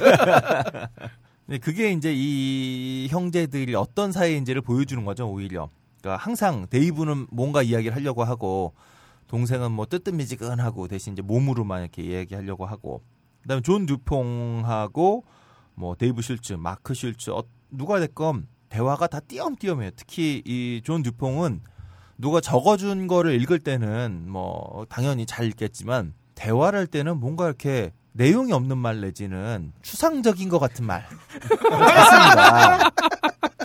어, 죄송해요. 자꾸 누군가 떠올라서 아, 영화 얘기입니다, 여러분. 폭스캐치를 보시면 아실 수 있어요. 다 고소할 거야. 그리고 이분이 또 그 단어 하나하나 굉장히 띄엄띄엄 있는데 이게 공백이 많아요. 근데 이러한 공백이 많다 보니까 영화에는 어떤 식이냐면요. 우리가 일반적인 영화라면 이렇게 대화가 끊어졌을 때 그 중간 동안에 굉장히 무음이 많이 비어 보일 거예요. 근데 이 영화는 대화와 대화 사이에 있는 모든 공백을 ambient sound로 꽉 채워놨어요. 그러니까 어떻게 보면 이 영화의 갈등들이 주로 표정과 오히려 말보다는 말과 말 사이에 대화가 끊어져 있는 혹은 대화가 이어지면서 굉장히 뜸을 들이는 그 사이에 뭐라고 표현할 수 없는 굉장히 꽉차 있는 이 ambient sound가 오히려 보는 이로 하여금 어, 점점 더 긴장감이 느껴지게 만드는 그러한 역할을 하고 있는 거죠. 어, 이런 긴장감을 키우는 음악은 뭐 꼭 시몬센, 그러니까 프로듀서인 시몬센만의 곡이 이런 역할을 하고 있는 건 아니고요. 영화에는 그 웨스트 딜런 더스틴이라고 하는 어, 음악가가 작업한 곡도 등장합니다. 음. 아, 그 도슨? 편하게 그냥 네. 도슨 하면 안 돼요. 도슨. 그 T H O가 되니까 왠지 뭔가 이렇게 음. 돛 하면 안 될 것 같은 소르. 어, 서튼이 될 것 같은. 어쨌든 어 근데 이 웨스트 딜런 도슨이라고 하는 이 사람은요. 어 Whisper in the Noise라고 하는 밴드를 이끌고 있는 멤버이기도 한데요. 이 사람은 아예 타악기, 그다음에 벨 이런 걸로다가 이제 그 멜로디를 만들고 거의 ambient 사운드를 깔아버리는 물론 여기 뭐 현악들도 나오긴 하지만 그래서 영화에서 가장 그 잔잔한 ambient 사운드를 잘 쓰고 있는 게 웨스트 딜런 도슨이 만든 곡들인데요. 재밌게도 그 사운드 트랙 Music from the Academy Awards 2015년 거에 그러니까 2015년 아카데미 후보작들의 영화음악만 모아놓은 게 이제 iTunes에서 발매가 됐거든요. 이건 실물 CD는 아니고 iTunes에서 발매가 됐는데 여기에 어, 재밌게도 이 영화에 이 시몬센이라고 하는 프로듀서가 만든 곡을 굳이 안 쓰고요. 여기에 그 집어넣는 곡이 바로 이 도슨의 곡을 썼어요. 그래서 이 웨스트 딜런 도슨이라고 하는 양반이 이 영화의 프로듀서는 아니지만 영화에서 정말 어떤 핵심적인 음악을 많이 작곡했다라고 영화사도 왜냐하면 영화사가 이 아카데미 후보작들의 영화 음악을 모아놓은 아, 음반을 만든다고 했으면 아마 영화사가 그럼 우리 영화는 이 음. 노래가 대표곡이다라고 보냈을 텐데 그 곡을 굳이 이제 프로듀서가 직접 만든 곡을 안 쓰고 이 웨스트 딜런 도슨이라는 사람이 곡을 쓴 거 보면 아, 이 영화를 만든 팀에서는 그리고 심지어 프로듀서인 본인조차도 이 영화를 가장 대표하는 곡은 이거다라고 음. 생각했던 것 같아요. 그러한 웨스트 딜런 도슨이 작곡한 To Forget이란 곡을 조금만 들어보시죠.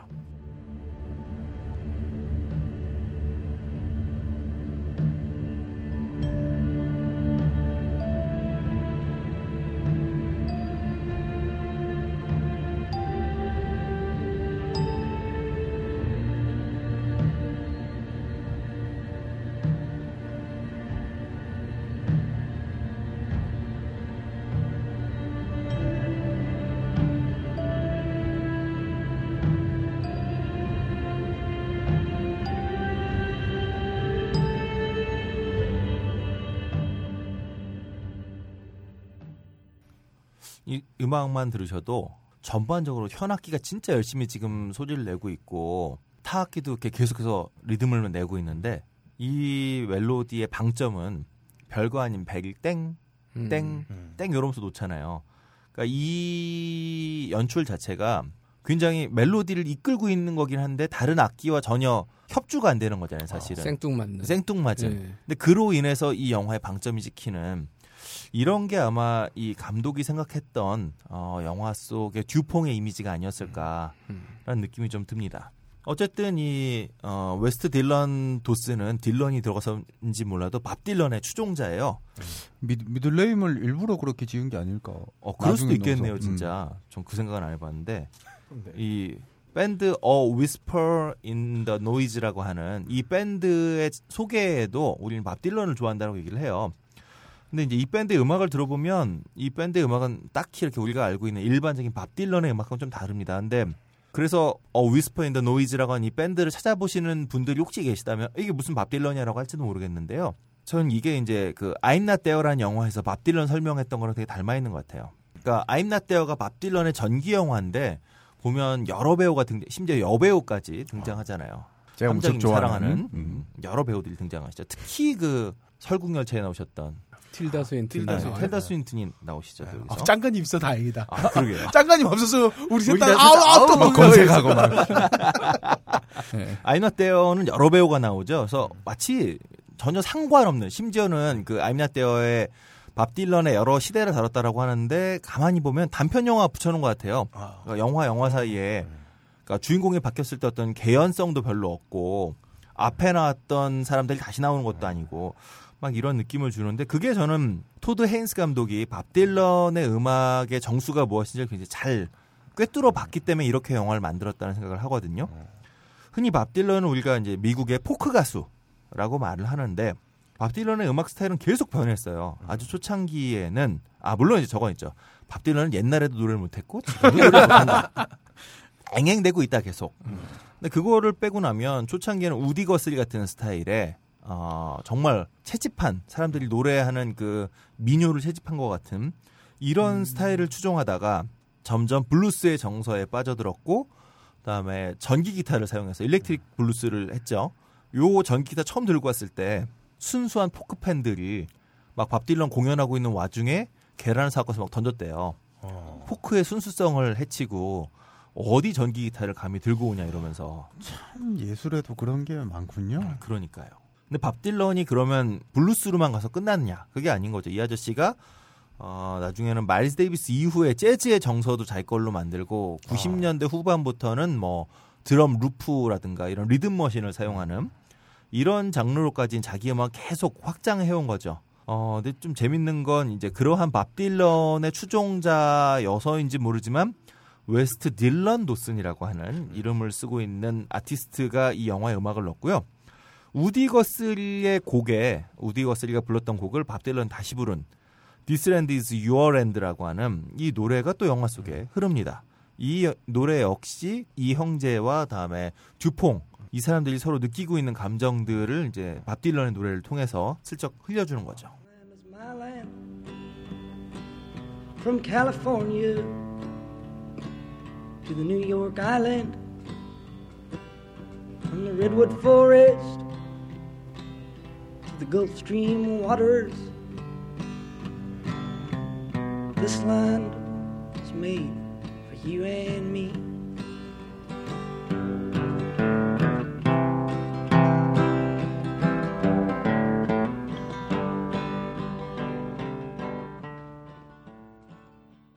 한대수 씨가 음. 그밥 딜런의 영향을 받은 건가요? 아주 강하게 받았죠. 아, 그래서 아, 한대수 씨 생각이 나서. 아, 갑자기, 갑자기 그 한대수 씨의 희망의 나라로가 떠오르는 음, 곡이었어요. 음. 그 70년대 초반에 이 밥 딜런의 음악은 약간 한국에 굉장히 문화 충격이었던 건데 김민기도 사실 영향을 받았던 거고요. 그리고 이 밥 딜런의 노래가 이제 워낙 미국서는 가사가 중요하다라고 하니까 당시에 가사를 많이 해석했던 거고 이 사람이 불렀던 노래가 당시에는 뭐 지금 땅 얘기는 이건 우디 거슬리의 노래니까 그리고 사- 20년대 30년대에 그러니까 대공황 시기에 아마 그 땅에 대한 이야기였을 것 같은데요. 밥 딜런이 뭐 인종 차별이라든가 뭐 이런 것들에 대해서 굉장히 이제 은유적으로 어, 노래를 불렀던 거를 해석했던 한국의 젊은 이제 음악가들이 많은 충격을 받았던 거죠. 그리고 이거를 완벽하게 한국화시켰던 한대수 씨가 69년이었나요? 한국에 처음으로 밥 딜런 노래를 번안하고 막 이러면서 부르면서 굉장히 많은 영향을 줬던 밥 딜런은 뭐 여러모로 그 이후엔 또 블루스로 가면서도 많은 음악에 영향을 끼, 대중음악에 많은 영향을 끼쳤던 그런 가수기도 합니다. 음, 어쨌든 어, 이 영화의 마지막 파국으로 흐르죠. 네. 파국으로 딱 흐르면서 이제 검은 화면으로 변합니다. 그러고선 뭐 이 영화 이후에 벌어진 일들에서 쭉 이제 자막이 나오고 그러고서 이제 스크롤이 올라가게 되는데 바로 영화의 파국 장면과 함께 슬슬 흐르기 시작해서 마지막까지 갔던 노래가 그 For Alina라고 하는 노래예요. 근데 이 노래가 이제 롭 시몬센 영화 내내 추구한 그런 미니멀한 피아노 사운드의 그 아주 대표적인 곡입니다. 그러니까 이 노래를 만든 사람은 아르보 페트로라고 하는 그 피아니스트 겸 어, 작곡가인데 이분이 에스토니아 분이래요. 아, 오늘 에스토니아 많이 나오네요. 에스토니아 많이 나오네요. 그렇게 아름답다고요? 아, 예, 좋아요. 네, 지금 대낮입니다. 밤 9시에도 대낮입니다. 아, 거기 백야가 있고. 네, 아, 그 그렇죠. 북쪽이니까. 네. 자, 어쨌든 아, 이 노래는 1976년에 초연이 되었다라고 해요. 네. 근데 이게 이제 팬머스니의 레이블로 유명한 ECM에서 아. 1999년에 다시 발매를 하면서 굉장히 유명세를 타게 됩니다. 그 이 아르보 페르트라고 하는 이 작곡가는 어, 이 스타일을 자기만의 뭐 이름을 붙여놨어요. 틴티나블리 스타일이라고 스스로가 이제 명명을 했는데요. 굉장히 미니멀하고 그다음에 모든 음이 대칭을 이룹니다. 예를 들면 도레미파솔 뭐 도레미파솔 그다음에 솔파미레 도, 뭐 도미미 미도미도 막 약간 이런 식으로 어. 모든 멜로디를 한번 사용한 걸 다시 마치 거울처럼 음. 반복시키는 이런 방식으로 작곡을 한대요. 그걸 이제 이 아르보 페르트라고 하는 작곡가는 자신의 자신이 이렇게 만들어낸 새로운 창작법을 이제 tintinnabuli 스타일이다 뭐 이렇게 이제 명명을 했는데 빠르면 되게 뭐 제가- 어색하겠는데. 제가 아는 음악 가 세요. 도미 도미 솔 도도도 렐렐렐레 미미미 이게 뭐죠? 도미 도미 솔 아, 이건 도도도 렐레 대꾸가 없잖아요. 도. 거울처럼 반복되지 않잖아요. 그러니까 그냥 반복이 아니라 도레미파 솔라시 도 하면 다시 이제 소시라파 뭐 아, 소시라 뭐야 이거? 그게 뭐야? 아 뭐야 이게? 아 미치겠다. 메르스인 것 같아요. 네, 지금 뇌에 들어가시죠. 도시락 솔파미레도가 안 나오는 거야 지금. 야. 지금 아, 야. 도시라 솔파미레도가 안 나요. 아, 네. 큰일 났다. 음, 어쨌든 대중 이런 식의 음악상 어, 심사위원. 아 그리고 정정할 게좀 있는데요. 심사위원이 선정 아, 선정위원. 예. 심사는 하지 않습니다. 선정만 할 뿐입니다. 선정위원입니다. 예. 예. 어, 어쨌든 도시락 솔파미레도. 시끄럽고요. 자, 이게 이 시몬센이라는 프로듀서가 맨 마지막에 굳이 그 시몬센이 만든 노래들도 그렇고 모든 곡이 다 굉장히 미니멀한 곡을 썼는데 막판에 이러한 미니멀한 피아노 연주의 어떤 그 어, 시조라고 할 만한 아르보 페르트를 굳이 불러들인 이유가 뭘까라고 생각을 해보면 재밌는 게 이 tintinnabuli 스타일을 시작하기 직전에 파국에 치달은 주인공 두 사람 스티브 카렐이 잡히죠. 네. 그럼 여기서 끝나면 딱 될 것 같은데 음, 굳이 채닝 테이텀이 맞아요. UFC에 가서 망가지는 모습을 끝내 보여준단 말이죠. 그러니까 그 허상 속에 진짜 막 진짜를 잡아야 되는데 진짜가 뭔지 모르는 사람들, 허상을 쫓고 있는 사람들의 욕구가 이게 이제 그 체닝 테이텀이건 스티브 카렐이건 이 사람들이 진짜라는 말은 입에 달고 사는데 진짜가 뭔지 모른 채 헤매던 사람들이 결국 어떻게 망가지는지를 굳이 보여주는 이 두 사람의 그래서 이 영화에 그 마크로 팔로가 아카데미에 조연상 후보로 올라갔었죠. 그러니까 굳이 이 사람이 주연으로 올라가지 않은 이유. 진짜 주인공은 스티브 카렐과 체닝 테이텀이었다는 거죠. 그러니까 이 두 사람의 모습을 보여주는 장면에 피아노 아저 거울 효과로 피아노 연주를 거울 효과처럼 악보를 그대로 다시 거꾸로 반복하는 그러니까 둘이 똑같다라고 하는 걸 보여주는 음, 이 노래를 들려주면서 영화가 끝났다는 거죠. 그러니까 진짜에 대해서 둘이 굉장히 목마름을 가지고 있는데 근데 어, 이 진짜라고 하는 것에 대해서 뭔지는 정확하게 모른 채로 그냥 진짜 리더가 되고 싶었다. 아. 근데 그 진짜가 뭔지는 몰라. 이 사람 리더가 되면 되는 거였는데 리더가 막상 되고 나니 그 진짜 리더의 진짜가 얼마나 허구했는지에 따라서 우르르 무너져 내리는 이 인간 군상을 보여줄 때 굳이 이 노래를 흘리게 했다는 거죠. 그래서 저는 아, 이 영화가 계속해서 보여주는 리더십이라고 하는 것 그리고 그 리더십에 대해서 어, 믿음을 갖지 않은 사람들이 따르고 있는 거잖아요, 사실은. 리더라는 이름만으로. 그리고 리더가 가지고 있는 무소불위의 권력이라든가 아니면 어떤 권, 금력이라든가 이런 것들을 보면서 막연히 따라갔던 사람들과 그다음에 파멸한 이 리더와 둘이 사실은 굉장히 쌍둥이와 같았다. 별로 다르지 않았다라고 하는 거를 마지막에 굳이 어, 아르보 페르트의 노래를 저작권료 주고 사왔을 거 아니에요. 시몬센이 안 만들고 굳이 이런 거에 시작 시초로 불리는 음악가의 음악을 굳이 깔아놨다. 이게 이 영화가 하고 싶은 이야기를 막판에 음악으로 잘 설명하고 있는 게 아닌가 싶습니다. 자, 그러한 노래로 끝나는 이거 갑자기 제목이 폭스캐치. 폭스.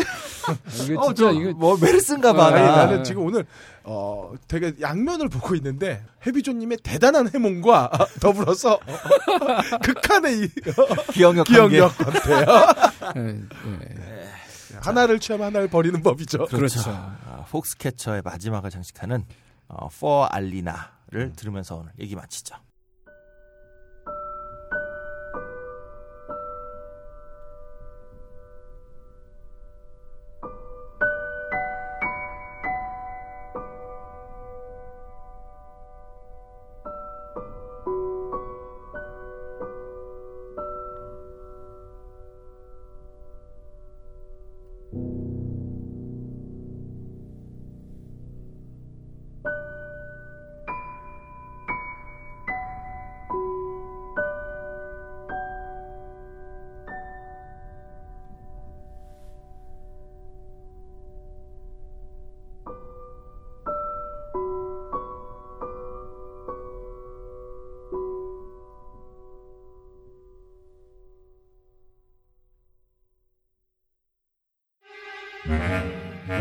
이번 주 개봉 신작의 근거 없는 예측 무비 찌라시 자, 무비 찌라시 시간입니다. 함장님. 예. 이번 주에는 개봉한 영화 많지만 어쨌든 저는 쥬라기 월드를 보고 왔어요. 예. 새벽 1시 45분에 봤습니다. 쥬, 쥬라기 월드. 어, 제가 기대치 드린 것보다 이상으로 나왔어요. 신호 기대치는 1점대였는데 신호분 뭐 너무 단순했지만 아, 감독이 꽤나 영화를 잘 만들었고 신업자 그 스토리 라인 만들 때 처음에 구상했던 것 많이 스터디를 했던 것 같아요. 그 게놈 연구로 인해서 음, 어떤 형태로 생물이 탄생할 수 있을지 이런 것도 연구하고 그다음 정말 이빨과 다리 자체를 지탱하면서 꼬리만 갖고 있는 동물 둘이 예, 고질라나 뭐 이런 형태도 크게 다르지 않은 거잖아요. 그런 괴수들이 어떻게 싸워야지 정말 저렇게 싸웠을 것 같은 걸 되게 많이 고민했던 것 같고 아. 음. 마지막 액션 장면은 정말 잘 만든 것 같아요. 아, 요즘 보니까 그 저 NGC에서 그 티라노사우루스를 이렇게 하나를 죽은 티라노사우루스를 놓고 네. 스튜디오에서 음. 해부학자 몇 명이 죽은 티라노사우루스가 왜 죽었는지를 해부하는 다큐멘터리가 있더라고요. 그래서 배를 이렇게 열어놓고서 뭐 잠깐 티라노사우루스의 그런 사체가 있어요? 아니, 없죠. 없죠. CG 로. 그러니까 시- 아, 아니 CG가? 아니라 그 만든 거야. 그러니까 일종 그 이렇게 모형을 그래서 거기서 막 심장도 꺼내고 눈알도 뽑고 막 이러면서 다리도 잘라보고 하면서 뭐 이렇게 위장 속에 막 기생충도 꺼내보고 하면서 그- 어, 그런 다큐가 있더라고요. 참 별의별 짓을 다 하는. 그러니까요. 근데 한, 엄, 엄청 재밌었습니다. 음. 그 게다가- 시간 되면 꼭 음. 게다가 배우들도 어차피 그 꼬맹이들은 CG만 보고도 막 그렇게 놀란 거 했을 때는 잘했지만 음. 여주인공이 처음엔 되게 얄밉고 뭐야 저 모양이야 이러였는데 음. 흘러갈수록 뒤에 매력을 발산하는 음. 연출도 되게 잘 된 것 같아요. 음. 그래서 게시판에 악평을 쓰는데 너무 기대를 많이 하시지 않았을까. 음. 근데 딱 기대했던 거 이상의 오락 영화였고. 어, 속편이 분명히 나올 거라서 기대하고 있습니다. 네. 음. 아, 이번 주 영화는 다섯 편을 고르는데 어, 애 먹었어요. 맞네요. 예, 첫 번째 영화 미스 줄리. 음. 1890년도 아일랜드를 배경으로 한여름 백야 축제를 맞아 음흠. 귀족의 딸 줄리가 하인 존에게 함께 춤을 추자고 명령을 합니다. 어. 어우, 이건 뭐. 이 하인이 약혼녀 캐서린이 있는데 실은 주- 줄리를 좋아했다고 고백하고 하룻밤을 보내요. 어. 아, 귀족 언니가 순진했네, 순진했어. 응? 다음날 눈 떠서 이 줄리는 하인과 함께 새로운 삶을 꿈꾸는데 하인은 신분 상승의 도구로 줄리를 이용하려 한다는 얘기입니다. 음. 음, 고전 희곡이에요. 기대치 적당히 2점. 음흠. 감독은 리브 울만이라고 노르웨이 출신의 여배우예요. 아. 어, 물론 출생은 일본이라고 나오지만 딱 봐도 백인이에요. 거장 잉마르 베리만 감독의 전 부인이기도 하고 음. 잉마르 베리만 감독의 그 페르소나, 늑대의 시간 등의 아. 주연으로 출연하면서 배우로 왕성한 활동을 하셨던 분이죠. 하지만 감독으로서 크게 기대되진 않고 기대치 1점. 어우, 배우는 그냥 뭐 귀족 그 줄리 역의 제시카 차스테인, 어, 좀 많이 아. 나오네요. 네.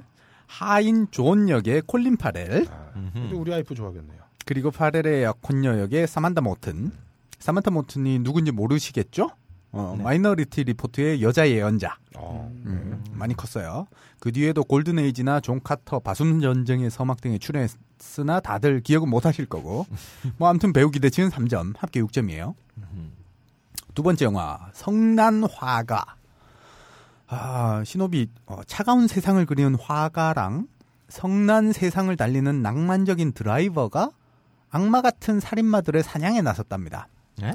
음. 아, 기대치는 적당히 2점. 이뭐 택시 드라이버도 아니고 뭐 이게 지금 얘기는 뭐 그런데 이게 이 안에 신업이라고 돼 있는데 아무것도 설명이 안 돼 있잖아요. 그냥. 자, 감독을 들으시면 이해하실 거예요. 감독은 전규환이라고 생소한 이름이시겠지만 애니멀 타운, 모차르트 타운, 댄스 타운, 타운 3부작 감독이에요. 그러니까 아마 최근에 영화 제목 들어보셨던 불륜의 시대. 저예산 독립영화로서 해외 영화제에서 유명한 분이에요. 어, 아. 진- 그 전혀 모르겠어요. 네. 모르겠어요. 어, 네. 불륜의 시대는 포스터 때 포스터랑 그 좀 야한 부분 이런 것 때문에 좀 음, 어. 논란이 있었던. 음. 뭐 그렇다고 액션 영화를 잘 찍었을지는 모르겠지만 이 영화는 분명히 액션 영화거든요. 음. 특유의 개성 있는 그 때깔을 내긴 했을 것 같아요. 기대치는 음. 2점. 근데 이게 배경이 또 에스토니아 아니에요? 예, 맞습니다. 어. 아, 오늘 무슨 뭐 에스토니아 에스토니아- 시리즈인가요? 네. 네. 음. 언젠간 가야겠어요. 자, 배우는 화가 역의 유준상, 네. 그리고 드라이버 역의 문종원. 어, 누구시죠? 문종원은 뮤지컬 배우 출신이에요. 어. 근데 뭐 딱히 배우로 두드러지게 나온 건 없어서 음. 뭐라 딱히 설명드리긴 없네요. 네네. 배우 기대치는 적당히 2점, 음. 합계 6점입니다. 음. 어, 무슨 화가가 성나서 막 액션도 하고. 참. 그래요. 우리는 숨은 달인이 많으니까. 다리.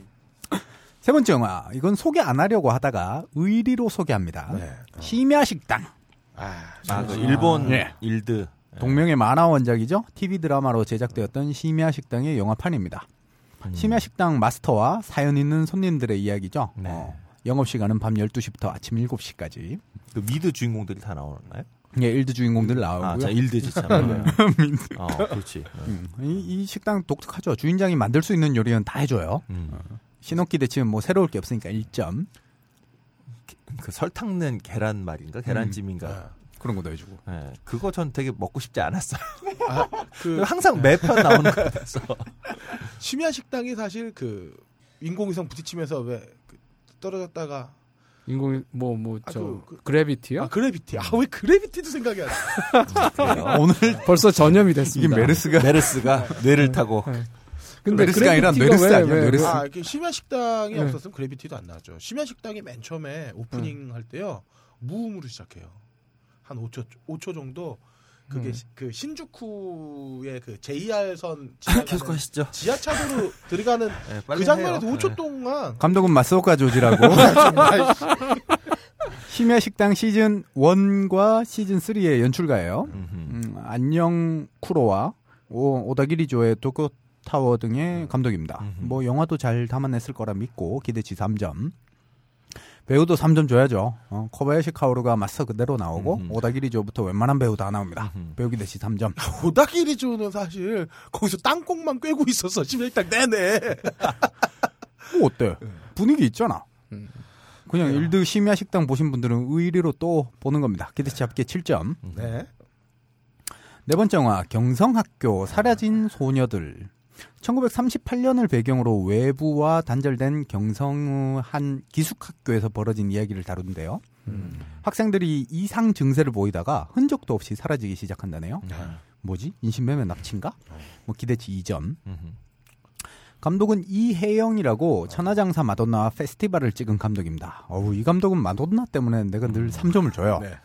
이혜영 감독이 그 무슨 EBS 영화 프로그램도 진행하고 그러지 않았었나요? 예전에 한번 나왔. 네. 어, 예전에 꽤 나왔던 음. 걸로 알고 있어요. 근데 이건 미스터리물이라서 코미디가 아니라 좀 걱정은 돼요. 음. 뭐 그래도 기대치 3점을 바꾸진 않을 거고. 배우는 박보영이 주연으로, 음흠. 엄지원이 교장으로, 아니, 교장 이렇게 젊어 되는 거예요? 뭐 1938년이니까요. 네. 어, 엄지원 씨가 그리고 그렇게 젊지도 않아요. 이제.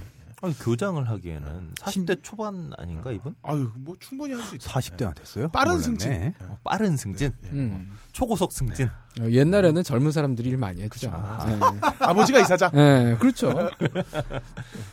그리고 잉투기에도 나왔던 박소담도 나옵니다. 배우 기 대치는 2점, 합계 7점이네요. 다섯 번째 영화, 극비수사. 1978년 부산의 유괴 실화를 바탕으로 만들어진 영화입니다. 아이가 유괴되고 보름째 되는 날 범인으로부터 첫 연락이 온다고 김도사가 얘기를 했는데 정말 연락이 오는 거죠. 네? 어. 김도사요? 음. 부채도사 같은 어, 도사? 그렇죠. 예, 도사. 어, 점쟁이. 어, 어, 점쟁이. 네. 어. 형사와 김도사의 버디 무비가 될 것 같아요. 기대치 2점. 어, 이거 재밌대요. 근데. 재밌을 것 같은데요? 네. 아 근데 문제는 감독이야. 감독이 곽경택이에요. 아하. 뭐 부산을 배경으로 해서 사투리는 잘 나오겠어요. 기대치 2점. 음흠. 배우진은 제가 좋아하는 배우들 풍성합니다. 김윤석, 유해진, 장영남. 어우, 이 언니는 참 이뻐. 그리고 송영찬 아저씨와 정호빈 아저씨도 나오네요. 기대치 3점, 합계 7점입니다. 어, 이런 영화에 이경영 아저씨가 안 나오시네요? 그러게요. 곽경택 아저, 아, 감독이랑 안 친한가? 송영창 씨 나오는 거죠. 네. 네, 그러면 됐지. 아, 둘 중에 네, 한 분만 네. 나오시 둘 중에 한 명만 나오는데. 문장이 찍히는 네. 무슨. 이 어, 한국 영화계를 이분해서 네. 두 분이 송영찬계와 이경영계로 나눌 수가 있죠.